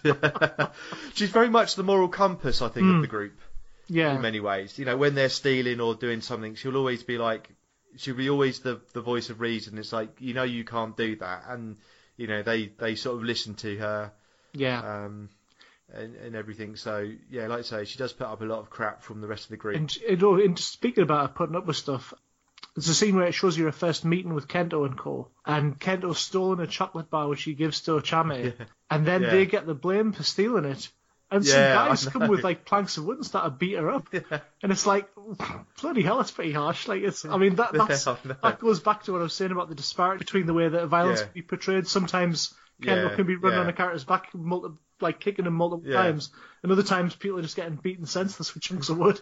yeah, beating a beating a woman up with a plank of wood by a group of men. I know it's horrendous. It It's- really is. Uh, but yeah, that's that's so that one was a bit eye opening that flashback. But yeah, I'm surprised she actually uh, forged any sort of friendship with him based on that. Shit, I know. but she, you know, she does, and she and, and she certainly mothers a Charmy. Um, She does as well. because you know, the two of them are very very much together before the Yeah. group, aren't they? So yeah. Yeah, so you know they they sort of form a bit of a bond and sort of help each other out. Well, certainly Sane helps Achami, um, and then you know they're there and then they're together and form that bond, and then they join the group. And you see that kind of bond's quite consistent and much closer Mm, uh, throughout throughout the series. yeah, Next, I think uh, Tanuski. yeah. Um, our, our- as you say, our, our lovable, overweight. Dungaree wearing a bowl cut headed sort of stereotype. The show doesn't really treat him very well at all, does it? No, uh, we- no. You can't really avoid this as, in talking about it. I mean, he's a completely over the top stereotype. The big Yeah. guy obsessed with food who hallucinates Yeah. about it. You know, he sometimes sees uh, he sometimes sees Tonsuke the pig as a pork chop. Yeah, I know. Yeah. And he's and he's one of those guys that you know you see a couple of times in episodes where he quickly falls in love, Yeah, um, and then he'll do anything for a pretty girl. Mm-hmm. Um, you know, and he and he gets that kiss off them at the end of the episode. I think it happens two or three times through, through Yeah. the show. You know, he's he's a kind of again he's a very sort of lovable character. Mm. Um, and, you know, and he's saying about the food as well because there's that one where he eats the poisoned food yeah. um, when he's so hungry. and he and knows it's like, a he knows he good shouldn't chance eat it. it's poisoned. They don't know for definite, but they're like, it's been put there by Zar probably as a ploy. Yeah. Don't eat it. It's probably going to be dodgy. And he's like, but I'm so hungry. Yeah. and he still eats it. He just, and then doesn't he goes on something and he's like, um, well, maybe just a tiny bit will be okay. Yes. yeah. But that's quite interesting because he follows that up by smashing up the console under the influence, but then sort of redeems himself with like an amazing act of bravery. Yeah, he infiltrates Um, uh, spaceship, on- doesn't he? And Yeah, he goes on to Neshia's ship disguised as a Tsar soldier and smashes up the console on her ship. You know, so you know at the end because Kento gives him quite a hard time about it, Mm. which is why he goes off because you know Kento. Another thing is he doesn't suffer fools gladly at all. yeah, uh, does he? You yeah. know, he even gives- kids, he really berates them when they do something wrong. Yeah, I mean, there's an episode with uh, Jiro where he gives them a really hard time. Actually, I'll talk about that episode Yeah. when we get to Jiro because that's quite an interesting one. But uh, but yeah, he, he really doesn't suffer fools gladly, and he gives people a real earful when they do anything, even you know, Yeah. they mess up even in a minor way. yeah. Um, so that probably leads us quite nicely on to Jiro, who's kind of Tanuski's partner in crime, isn't he? Mm-hmm. yeah, really? absolutely. I mean, he's he's very immature. Um, Yeah, and you know he's often just kind of you know seen to be sort of running about with um with you know like Tan- Tanosuke and uh, and uh, Tonsuke the pig yeah, and sort of getting into scrapes and things. But he can be a little bit of a nasty piece of work at times. yeah, yeah. I think it's one. It's one of the quite early episodes. He meets this kid whose mother has went missing. The mother's made arrangements to meet him if they get separated at a certain place, Oh yes, and he knows yeah. where the place is, but he deliberately tells him the wrong place to go because Yeah. he's jealous of the fact that he's, But he's got a mother. he's got yeah. a mother and he doesn't, and he's like, Yeah, you know, because he's still quite hurt about losing his mum. And that's Yeah. just pretty evil, really. That and that is the scene Yeah, that I'm know. talking about, where uh, Kento just really goes to town on him, saying, "You know, Yeah. do you realise what you've done? This this woman could be could be dead now. You know, Yeah. you, you could have gotten him or her killed." and it, and I think he was one who kind of with um, Manabe kind of he's one of the key pilots with Tonsuke of uh, Camerete. Mm. You know, isn't he? Yeah. In those early episodes, Yeah, you, yeah. you know, he's he's he's full on with that, and I, and it's the way he's drawn as well, with like the coloured, the sort of big round coloured nose. Yeah, he has you a know, very a very comedic sort of appearance, doesn't he? Like, uh, yeah, he has kind of Rudolph style nose. you know, and they're kind of, you know, with um, Tanuski, and you know, he's like I say the big sort of overweight oaf, and then you've got the little kiddie with the sort of big spiky hair and the big comedy nose. They are these kind of little and large comedy acts. Yeah, absolutely. That kind of in the show, aren't they? Very much so. I think that their antics and a lot of stuff they get up to. I mean, I've said about the sort of comedy being a bit sort of like tiresome at times, but the thing is, it's not like it's not offensive to us. It's one of those things that like No. you know, they just use it a bit too much in some Yeah. of those early episodes. Like I, you know, I get the fact it's a kids show, and you know that's you know that's the kind of audience they're going for, but it's it's just maybe a little bit overused and kind of sometimes used Yeah. in episodes which could do without that. Yeah, I agree because I think you know we talked a little bit um, about the tone of the show, but you know that one of the sort of problems of the show is it's tonally inconsistent. I don't think it knows what it wants to be, whether it wants to be you know dark or whether it wants to be funny. It, it kind of the way it flip flops and and some of the character stuff is really dramatic and then it's really funny. So um, you know, and it's and like all these characters have moments where it's really silly and it's really silly. Mm. um, or then it's really sort of serious and dark and heavy. You Yeah. know, it's it's it's. I think it struggles to find a little bit of a balance Mm. between I'd agree with that. between the both, you know, and all these characters, especially the likes of Tanuski and Jiro, um, and a Achami as well to, to an extent. You know, I think a lot of what their storylines, they're the ones that kind of highlight this sort of tonal struggle Mm. in the show. If you look at this, because they do some things just really, really sort of dark, like I say, Jiro, uh, Jiro sort of potentially sort of stitching up this kid and Mm. you know leading his mum to death through jealousy. But then he's a complete goofy goofball. Yeah. You know, muck about. Mhm. Yeah, You know, the, as silly as it gets. Um, you know, the next episode. So uh, yeah, and I think those characters, those two, and Tonsuke, I think you know they emphasise that uh, that the most, disparity really. and kind of the disparity. Yeah. Yeah, I see what you mean. Yeah, and it's it's you know there's a lot of anime that has you know really serious scenes and then comedy in the same episode. Yeah. But I think they managed to achieve it in a much more balanced way. You know, there'll be one scene that's Yeah. quite sort of dark and somber, and then one scene that's quite funny. But they don't they don't kind of like uh, you know infect each other, shall I say? Yeah, yeah. they don't yeah. get in the way of each other. There's a better way Yeah, it. yeah. Yeah, you've hit the nail right on the head with that. So uh, let's move on to Manabe, who's the child genius aboard Adara Space. Yeah, he has a sort of penchant for machines, and he's he's interested Yeah. in Doctor Earl's technology quite a lot. And he sort of becomes this kind yeah. of understudy, his protege, really, doesn't he? Yeah, He sort of operates out of a space, and he helps out with a lot of mechanical stuff, and he gets to know a lot of sort of inventions and how to control stuff and things like force fields and all that sort of thing. He, you know, he's always helping. He does calculations and things. He's obviously very smart. and he designs Daltanius's uh, weapons upgrades as well. You know, he's he's the brains behind all that. So, yeah, I believe he's um, learned a lot from uh, Doctor Earl in the course of the series.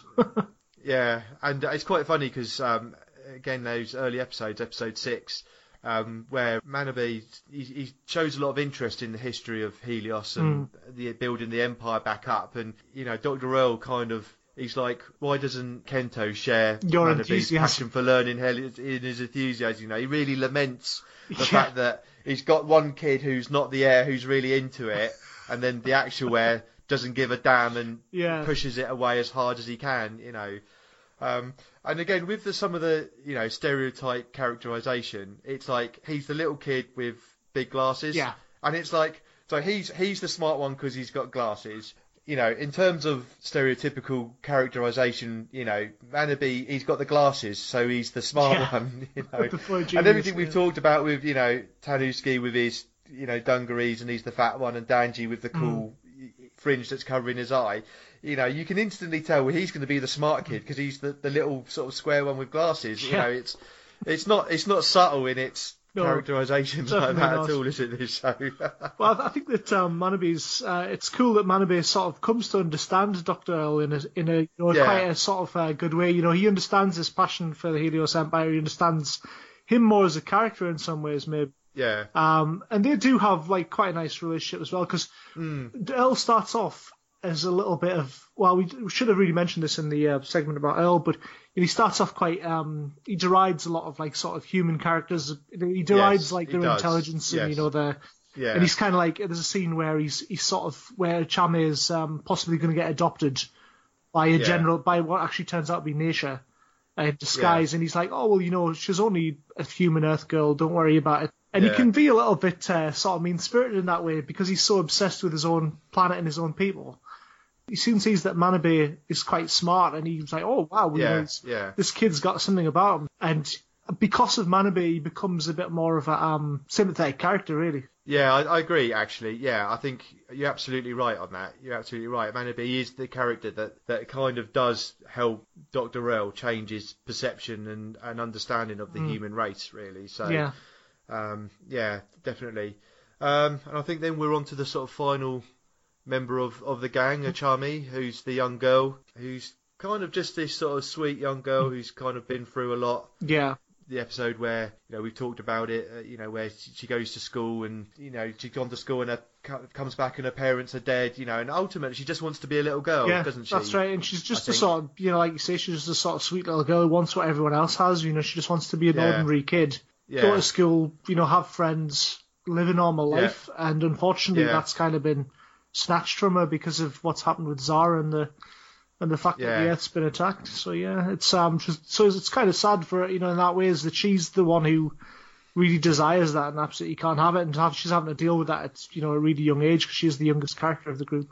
Yeah, and I think she actually balances when you look at the age range through the group and all the different personality traits. I think she does quite a good job of just kind of balancing out because there's only the two females. There's only Mm. Sane and her. Yeah, But you know, her story and her sort of childlike thing, you know, sort of maybe just a little bit younger than Jiro, but Mm. you know, it kind of balances like just like neatly balances out um, the the group. I think. yeah, definitely. You know that Um, that makes a there's a nice kind of age range between all the characters, and you know she does definitely um, sort of serve a purpose because of the fact that everyone's protective of her, and there's a couple Yeah. of plots like to do with you know like the the uh, the school one we mentioned, and also that one where she nearly gets adopted. Um, Yeah, by yeah. what turns out to be Neshia in disguise. Nice, yeah. That's quite good because you can see the real the, the, the pull on her heartstrings on that, Mm. you know. Um, and again, that's there's quite a dark bit to that because you hear this thing on the radio about this woman that's been murdered, Mm. and Neshia's basically taken her identity yes, that's right. and stuff, you know, and she's murdered a woman to do this to lure a chummy away. you That's know, one of the first kind of indications that there's going to be some pretty dark content in the show. 'cause that's a very early Yeah. episode. That one. It is, yeah, yeah. Mm. And then and then we've got Arlin, um, Mhm. who's the Kento's dad. Uh, he's kind of really just this kind of stoic Mm. Heroic figure. sort of, yeah, I guess we get more characterization about him from Earl than we do from him in some ways. yeah, we about do, the way yeah. he looks up to him and things that he's, you know, Hmm. the reasons that he sort of, you know, really like um, admires him. Yeah. Because he is kind of a bit of a quite straight character. I mean, he Yeah. does offer a bit of wisdom at times, and he's kind of, you know, Hmm. he is very sort of heroic. But he's probably not one of the most developed characters. No, I have to say, I, I- I'm, I'm glad you said that because he kind of he's in and out of the show Mm. quite regularly. He's not he's not in it consistently. Mhm. And then when he and then when he is in it, he just is this heroic figure. You know, he's he's more there for the plot Mm. more than as a character to be a character. Yeah, he's not. Um, he's not given a great deal you of characterization apart from, you know, he's No. the sort of heroic kind of former heir, and yeah, he's a sort of bit of a white knight sort of character, I guess. yeah. And really, you know, he's there to kind of just move Mm. Kloppen, and Kento's plot story along. Yeah, he kind of uh, sort most of of moves it. them towards you know, conflict with each other in, in some ways. Yeah, I mean, there is one episode that sort of focuses on him a bit in his journey yeah, since he kind of ended up on Earth and then he got snatched by Zara again. yeah, So that's quite a good episode actually, but it's an episode Yeah. where another character's telling you his story yeah, and it's kind of more exposition than characterization for Arlen. yeah. So it's it's good and it's interesting story wise, but it, it doesn't really give you a lot of him. as a character Mm. because even when later on when he's like helping the slaves free, Mm-hmm. again there's other people kind of telling the story rather than than him. So Mm-hmm. you know you know you know that he's a good person and wants the best you know to restore Helios Empire and everything. Um, but that's about it. I say Yeah. he's he's probably the least developed. Um, he's certainly not a bad Character. character, but he's kind of a bit of a blank canvas for He's just- characters to. Yeah, yeah, exactly. Yeah, he's just not developed really, Mm. is he? So, and that probably then moves us finally onto uh, Kloppen's henchmen Yeah. uh, and his group of generals that that report directly to him. Mm-hmm. Um, I think we've got to start with uh, Prosarius, Yeah. really. I, I really uh, enjoyed uh, whenever he was on screen because he, he has a kind of dinosaur-like design, doesn't he? yeah, But then he has a very interesting hairstyle. like rock star hairstyle. Yeah, he has a kind of very like uh, sort of can only really describe it as a mullet, can't you? Really? Yeah, So it's, it's almost like a kind of dinosaur or lizard guy wearing a wig, yeah. and it just looks hilarious. I mean, his uh, the addition of hair to him just makes him into an unnecessarily funny character. That design Yeah. without the hair would look fine, but I just can't help But- but laugh whenever he's on screen because especially the color, especially with his the colors he's painted. Yeah, because he's like purple, As isn't he? Like kind of purple and orange sort of thing, isn't he? yeah, it? and and then he's got this just kind of like typically kind of brown, sort of like human Yeah. coloured hair, Yeah, yeah, it's very, very odd. and they Um, just they really stand out against each other, don't they? yeah, There's just quite a lot. He has quite a funny way of talking as well. A lot of the Yeah. generals are given more characterization than a lot of sort of henchmen would be in a show of this Yeah. era. I feel. I mean, there's some exceptions. You know, I think of some of the Go Nagai shows like uh, Mazinger and things like that. They have they have kind of like lieutenants and generals that have a lot of characterization who are important to the show. But there are also. Yeah. a lot of shows where they're given some, and you know they appear a lot and stuff, but they're they're not really characters as such.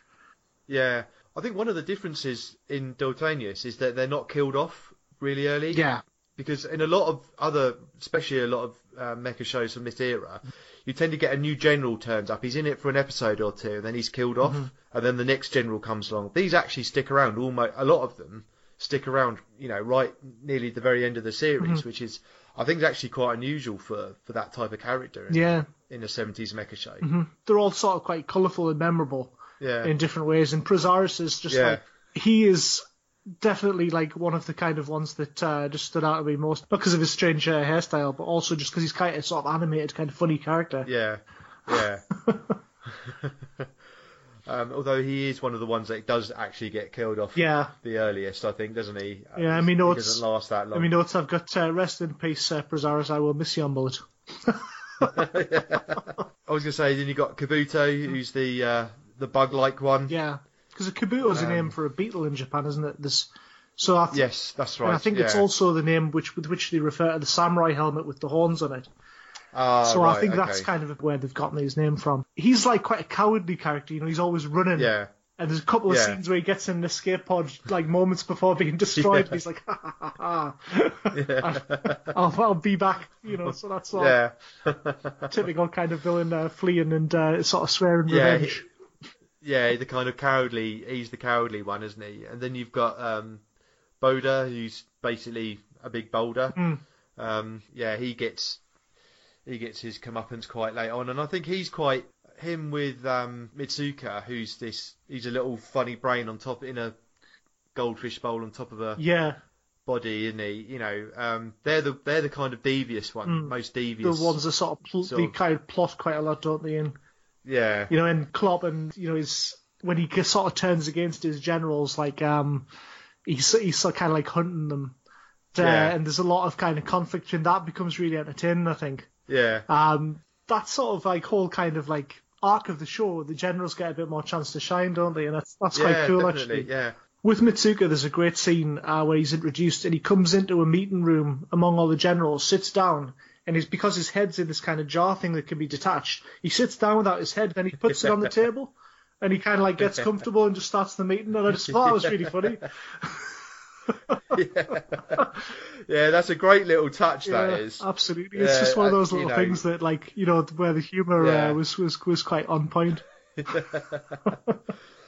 And then there's uh, Neshia, who kind of, you know, is the female general. You know, she's a sort of flowery, Yeah, type sort of uh, plant woman, type- isn't type creature, isn't she? Thing. Yeah, And And- interestingly, one thing we have mentioned is that some of the um, henchmen have aliens who are sort of, you know, kind of of their race. Like Neshia Yes. has some sort of flowery type henchmen, Yes, and like yeah. Boida has some sort of rock men.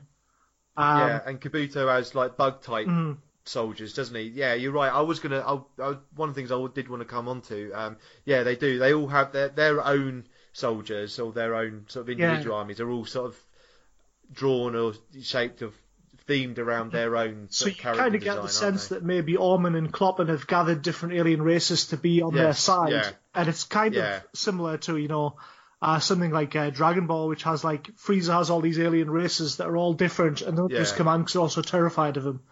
yeah, yeah. that sort of thing, you know. And this year, she she ex- sort of you know when Kloppen's been sort of put to one side, she she kind of takes his place, and she Mm. she she comes through as the uh, next sort of supreme general That's right, yeah. character, doesn't she? she so up- she she really has quite a big Mm. big role in the in the series. She seems to be a bit more competent than the generals, and not just because she gets yeah. promoted, but a lot of the schemes are kind of generally a bit better and almost succeed sometimes. Yeah, Um, and Orman obviously recognises that because she's the one who gets um, promoted Yeah. uh, towards the end of the show when uh, when Kloppen's uh, sort of outlived his usefulness. Yeah, yeah, definitely. So moving on to have a look at the production values of Daltanius, starting with the animation. You know, actually, I think it's a pretty well animated show. Mm, I'd agree. I mean, it's got some really interesting transitions in it that are quite artistic Mm. for the time. I mean, for example, there's a scene with like a tragic flashback where the screen sort of shatters, giving sort of Yes. weight to another scene underneath. And there's also another, there's also a part where Kloppen drapes his cape over his arm and he sort of flings it towards the screen, and then the shape of his cape frames the next scene. Yeah, I thought that was pretty cool. I mean, it's kind of what you expect from a late 70s mecha show. You know, there's lots of kind of the use of colour and the heavy pencil lines and everything else. But the actual fluidity in the show, you know, there's quite a decent cell count. You know, the animation never kind of jerks along. You know, it, it, it runs quite smoothly. Yeah. The, Um, it feels like they really uh, put their all into some of the sort of fights Hmm. and things. There's some very quite good, uh, sort of quite well animated fights and some quite imaginative fight Yeah. scenes in general. Like yeah, definitely. Yeah. they make use of the environment and like sort of makeshift weapons and things, Yeah. which I quite liked. Also, the scene where Baralios is introduced and he breaks through the rocks looks pretty Yeah. cool. I thought, Yeah. even though that's an early episode and the animation got better as it went on.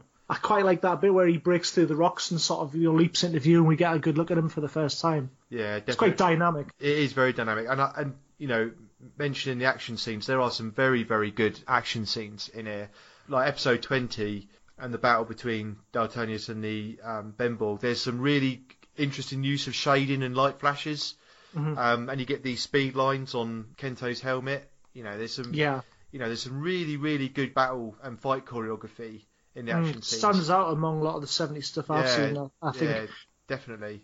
You know, there's a lot of you know consistency with the character animation. I think there's a Mm. there's a few obvious bits where they go off model. I think there's there's one episode in particular where Tonsuke goes off, but generally the I think a lot of it stays on model really really well, Mm. which is quite unusual.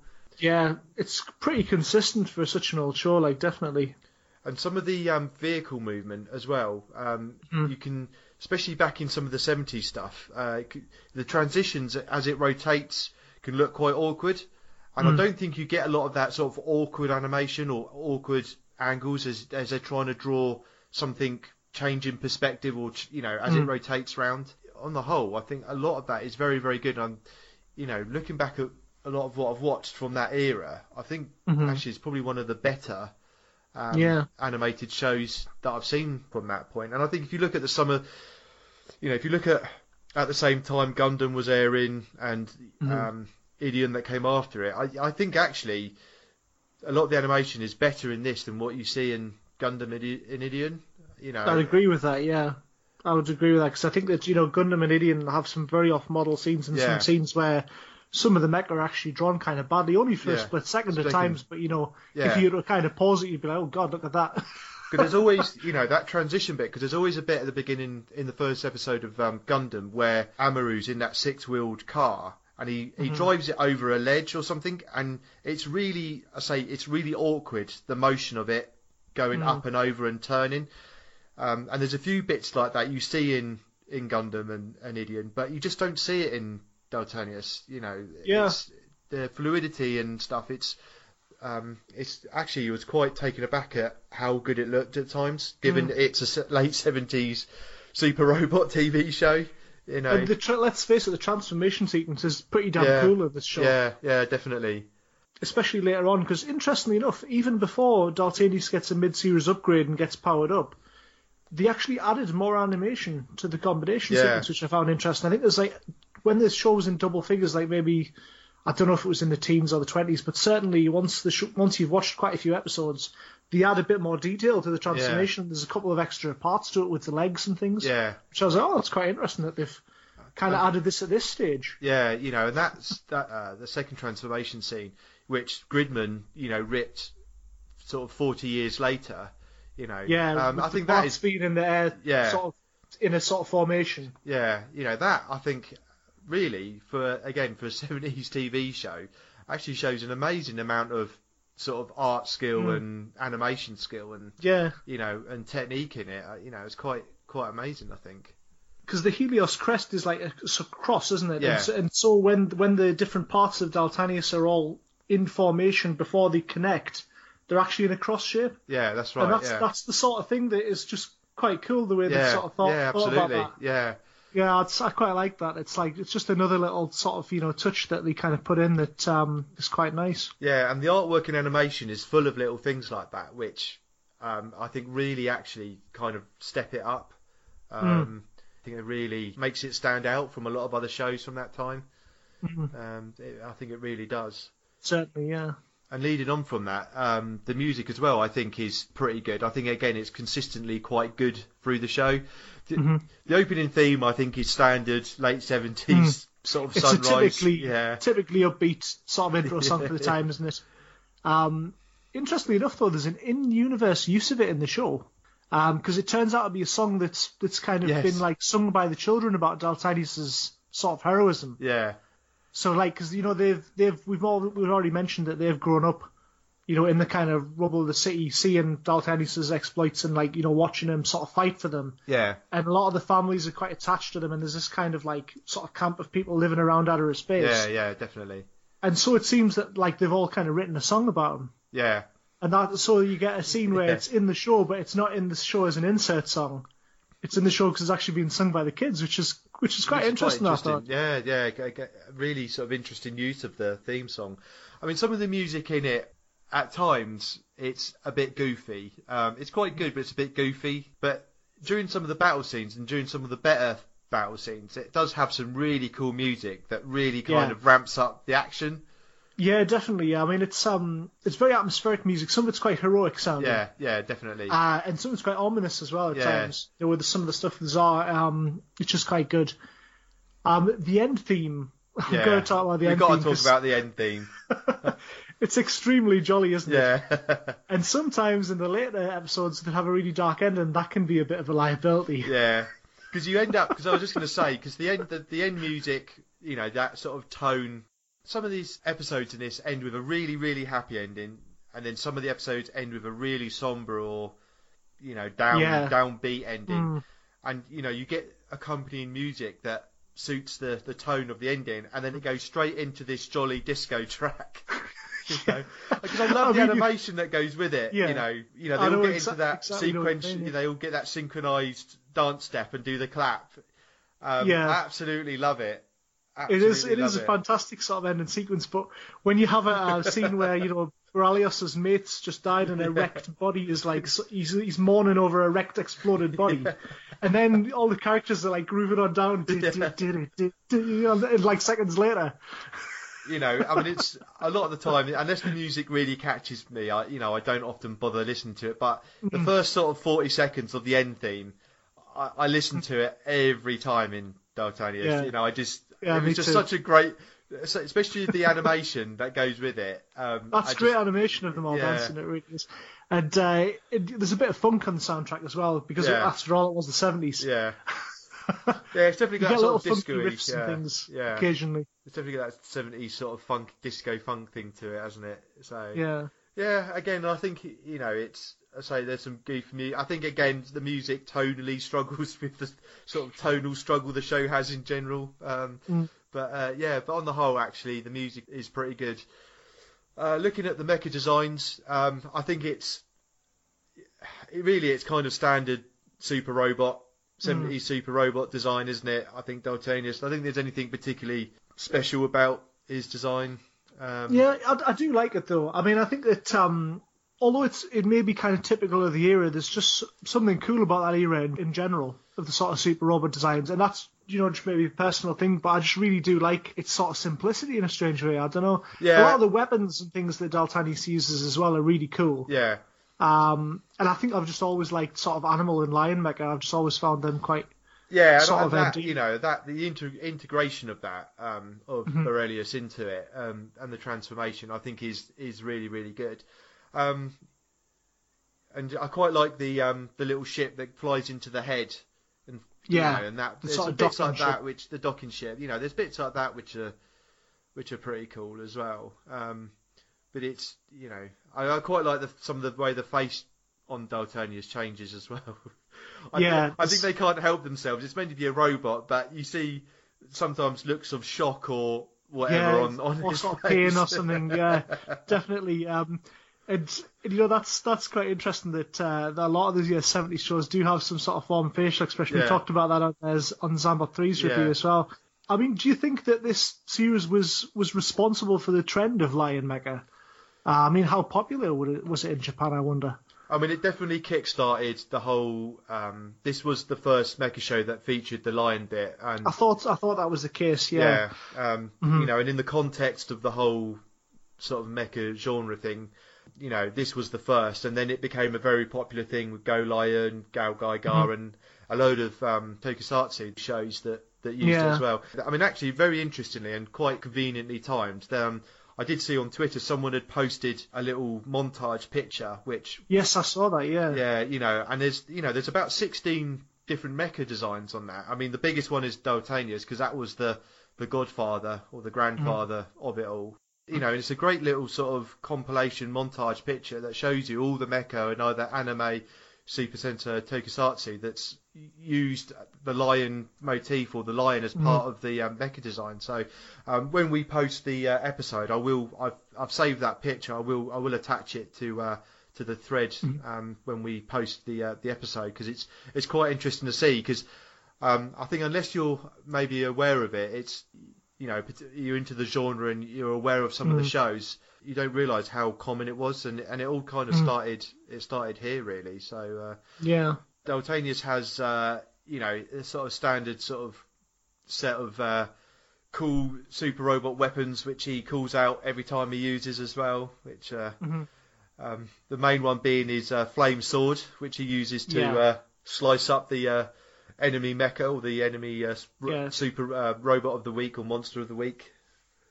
That's always the kind of signature finishing Yeah. move, isn't it? And you, Yeah. you get get sort of, uh, you know, it's always the last resort. It, but quite often though, you get the feeling that it was going to be destroyed anyway. But it's that whole overkill thing of you know, like it's already pretty badly wounded. It's sparking. There's electric everywhere, and it's like flame sword. Yeah, it gets it out. Does that dramatic sort of downward slice? Yeah. because actually on that, you know, again talking a bit about the animation, um, when he does the flame sword and you get the chain, especially in some of the later episodes where he gets the um, upgrade to flame sword, uh, the actual quality of the animation where that, you know, you get individual animation for the, you know, when he uses it and the and the flame from the flame sword wraps around the. The, the That's right, Bemborg yeah. or Twinborg, you know, actually, there's quite a lot of effort that goes into making that unique and not using stock footage for that. there's actually a hell of a lot of unique um, animation in most of the attacks. Yeah. There's, although some of them are reused, there's also quite a few of them that have individual animation, even for the minor weapons that aren't used very often. There's um, there's quite a lot of effort put into that, and uh, in Beralios uh, they don't use much stock footage with Beralios either. No, no, You know, there's a lot of effort put into showing him, yeah, um, definitely. and and sometimes showing his kind of uh, his kind of facial expressions and things like that. It's it's it's pretty impressive in in general when it comes to the sort of use of weaponry and Yeah, all the different aspects. it is quite interesting that because the other the other thing I just want to talk about the flame sword as well that always makes me laugh is uh once he's cut up the uh, Bemborg or Twinborg and it then sort of explodes, you get this enormous like nuclear explosion Nuclear explosion, yeah. and it's massive and it's you know every time you get this enormous explosion, I think the place should just be like decimated. You know? I mean, it's already kind of. So it's all it's already kind of like a post-apocalyptic wasteland, Yeah. pretty much. Well, like, at least the, at least uh, Tokyo and the sort of surrounding Yeah. you know areas that it's set in are pretty decimated. but yeah, if once uh, once Daltanius has uh, has killed a few uh, You know. It's going to be like none of Japan left.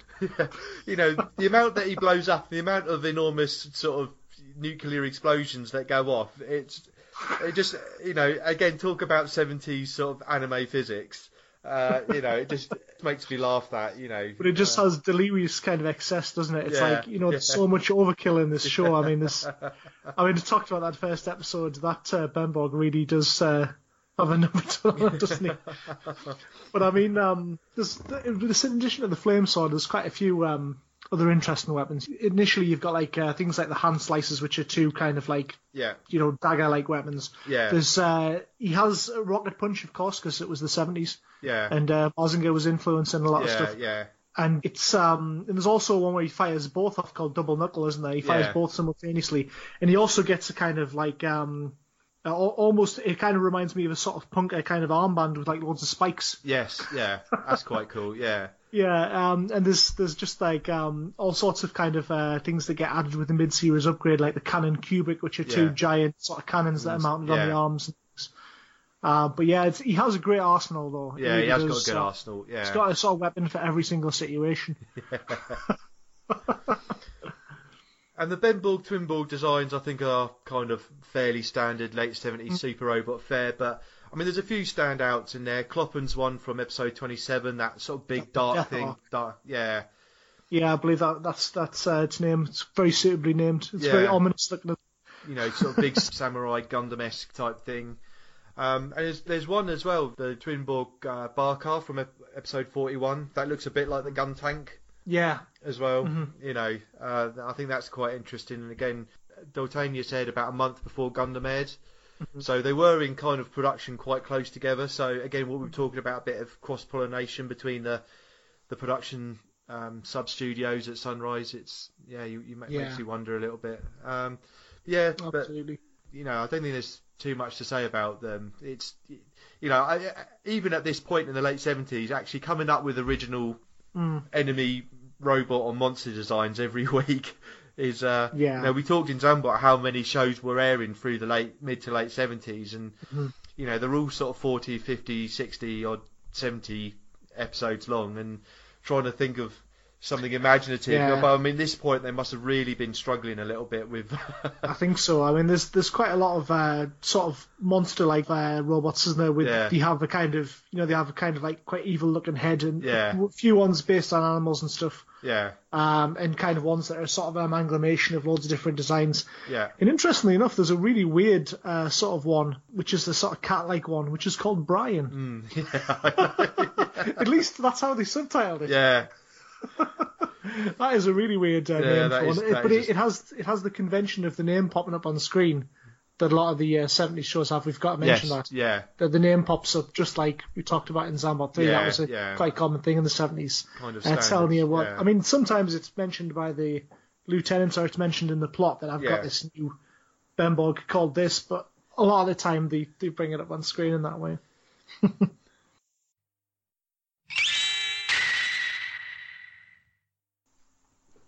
Another interesting thing about Daltanius is that in the 80s, World Events Productions, a US company, initially wanted to buy Daltanius from Toei and westernize it into an American dubbed version for Western TV. Uh, the story goes that they asked Toei to send them footage of that lion robot show. and that they meant Daltanius, but the guys at Toei, due to some misunderstanding, actually sent them Beast King Go Lion instead. And because they liked that show more, um, Voltron was born. yeah, Interestingly enough, though, had, had things been different, maybe Daltanius might have been the the best loved Yeah. super robot show in America. yeah, What boggles my mind about the whole Go Lion Daltanius thing is that Go Lion is such an incredibly dark, grim show that they must they must have had to cut so much footage from that yeah, yeah. to make it palatable to Western audiences that it's weird that they didn't choose Daltanius. to be honest with you, maybe it was just convenience. Oh, we've got the tapes already. Let's go with this. Yeah, and it is it is a strange one. It is is weird to think of how, you know, looking back at how popular Voltron was and how sort of influential it was along with Robotech in in the US in in the early '80s and mid '80s. Um, you know, would how differently would it have been received if it had been Daltanius rather than um, Go Lion? It's um, it's Yeah. a very very uh, interesting scenario that.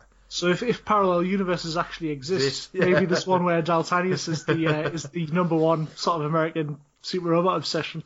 Yeah, I mean, I've seen But bits it's- of Voltron, um, but a long, a long time ago. I'm, I'm, I- I'd have to go back and watch it again. And, and having seen Daltanius now, um, think, well, would these scenes, would this be different? With, you know, would it be better or worse now? It's, I'm, I'm not really in a position to Mm. sort of look back and say whether, whether it had been any different. But it's a, it's a very, very interesting sort of hypothesis, really, isn't it? You Mm. know, Considering the incredibly grim content of Go Yeah. Lion, yeah, I mean, there's cannibalism, like you know, torture, yeah, um, sort of major character deaths, um, Yeah. just like s- slavery and people being processed and turned into meat and fed to like monsters and then being turned into monsters themselves. it's really, really grim stuff. Yeah, it I can't stuff, believe isn't they actually westernized that Yeah. uh, and turned it into a kid-friendly show. you think they would have just picked something that was a lot more sort of kid-friendly to begin with. Yeah, because you, you know when the uh, the editors and you know the directors of Voltron sat down and sort of reviewed, watched it to go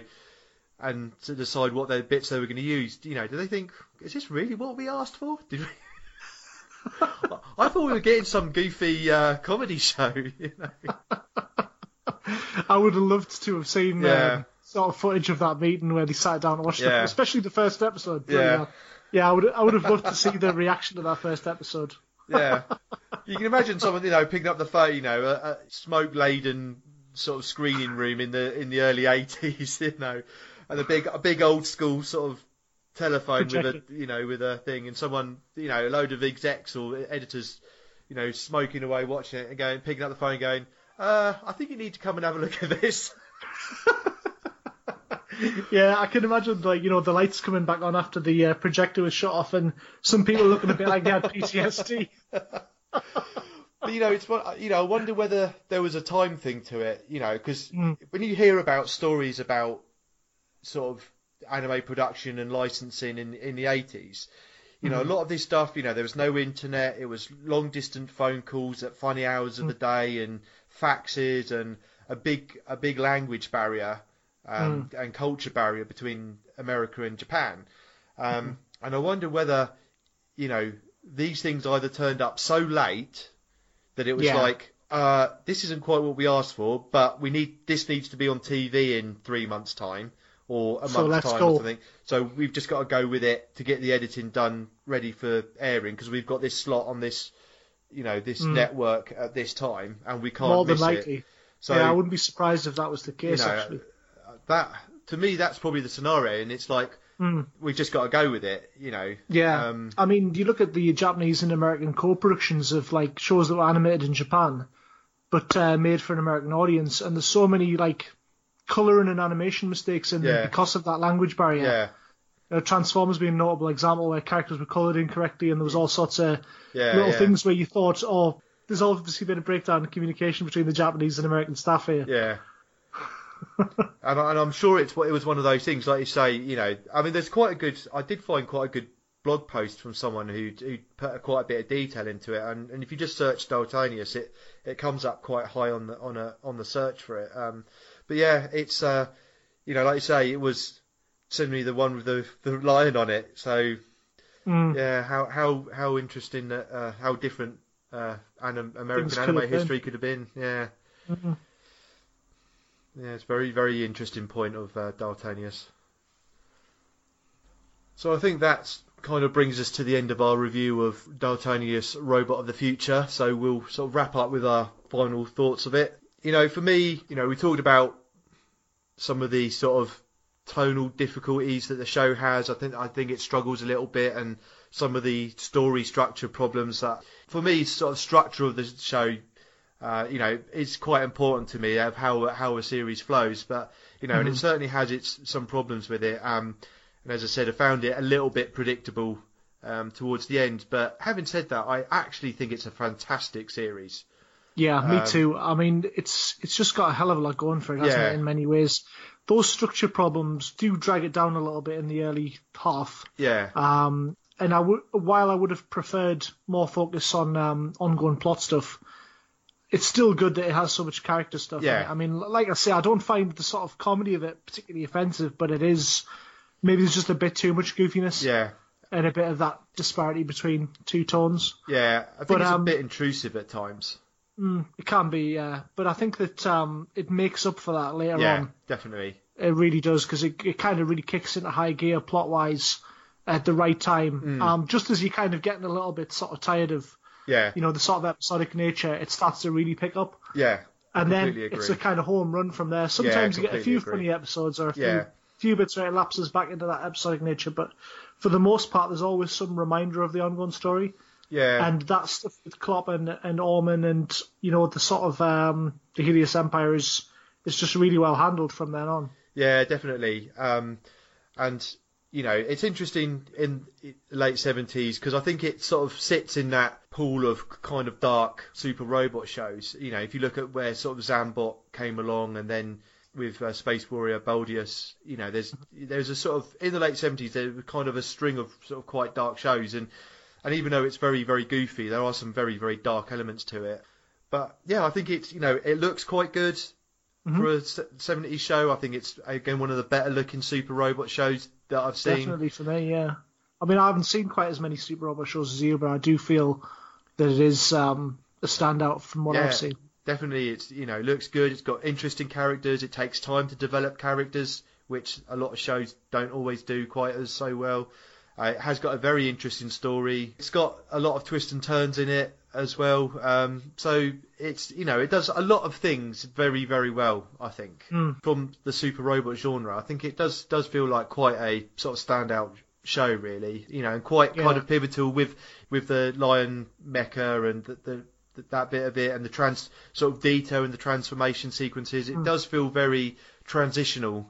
Um, You know, I know Gundam sort of aired a month later or so and, and started the real robot thing, and this is very much a super robot show, but a lot of the elements in it do feel very transitional into what came in the 80s and followed on. Um, you know, especially especially with some of uh, Sunrise's output as well. Sure. So uh, It's just a very quality production in general, yeah, isn't it? You yeah, know, definitely. Lots of elements that come together quite well, despite a few bumps in the road. Yeah, Um, and I, I sort of feel like it deserves a lot more exposure in the West, really. It does. It's a shame that there's no video label picked this up on, you know, no streaming service Hmm. or anything like that, because it does feel like too big of a part of Super Robot history to be ignored, especially because it is the kind of, you know, seemingly the genesis of all the Lion Mecha shows. Yeah, yeah, definitely. Um, and considering that you know Go Lion and Dairugger and you know uh, Discotek picked up Voltes V as well, um, you know I kind of hope that you know this might get picked up because I, I completely agree with you. It's very very worthy of a Western release and some more exposure. Um, I definitely agree with that.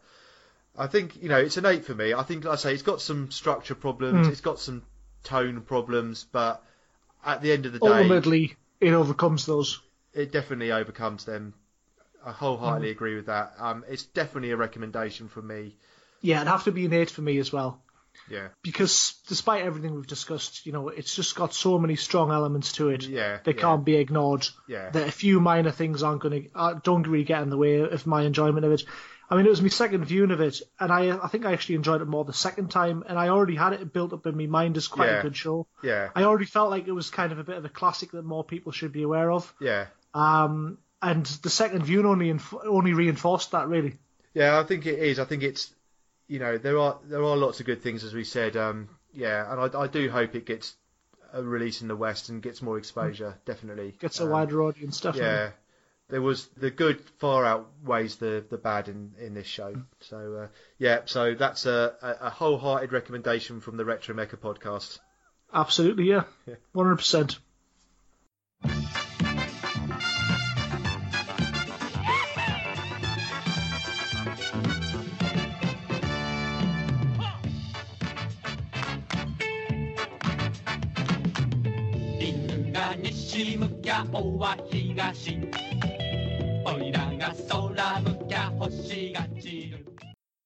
Right, so that's the end of our review of Daltanius Robot of the Future. So next time we're going to do something a little bit different.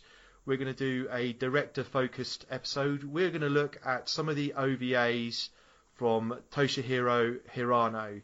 Uh, some of the stuff he did in the sort of late 80s and early 90s. So we're going to review Hyper Combat Unit Dangaioh, Battle of the Great Demon Beasts, Demons of Steel, and Hades Project Zeorymer. So we, you know, just a, a few of those OVAs that were kind of quite instrumental, uh, quite sort of distinctive. So uh, yeah, we're going to say do something a, a little bit different to kind of mix the format up a bit. So quite looking forward to those. Yeah, me too. Um, the only one I've not seen is Demon of Steel, so looking forward to seeing that one. Yeah, it's, uh, it's yeah, they're good. There's they're quite distinctive, and I think that's that's why I, I wanted to talk about it. We've talked about some of the long shows, and we've and we've talked about the movie and manga with uh, five star stories. But you know, at that same time through the 80s, there was this big sort of mecha OVA, especially with from AIC, who churned out a lot of this stuff. So. Uh, so Yeah. yeah. we're going to look at a slightly different sort of aspect and sort of subgenre of the Sure. the, the overall mecha genre. So um, yeah, so looking forward to that one. So, same uh, here. So uh, so that's it from us then. So yeah, another really good discussion, Craig. Uh, Yeah, it's been great. yeah, very very good. So Always uh, a pleasure.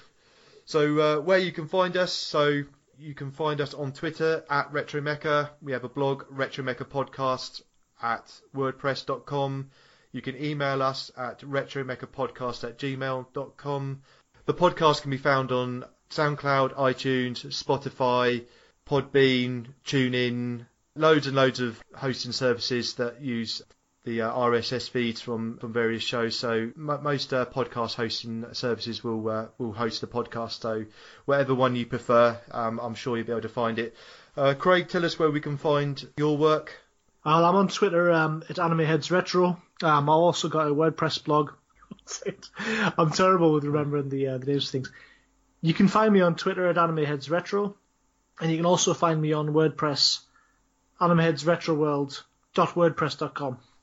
And you can find my other podcast, Retro Anime Podcast, at Retro Anime on Twitter, and Ian at retroanimepodcast.com if you want to email me, and you can find the podcast at all the same places you can find this podcast. So, until next time, Craig, Yeah. Bye, everyone. bye everyone.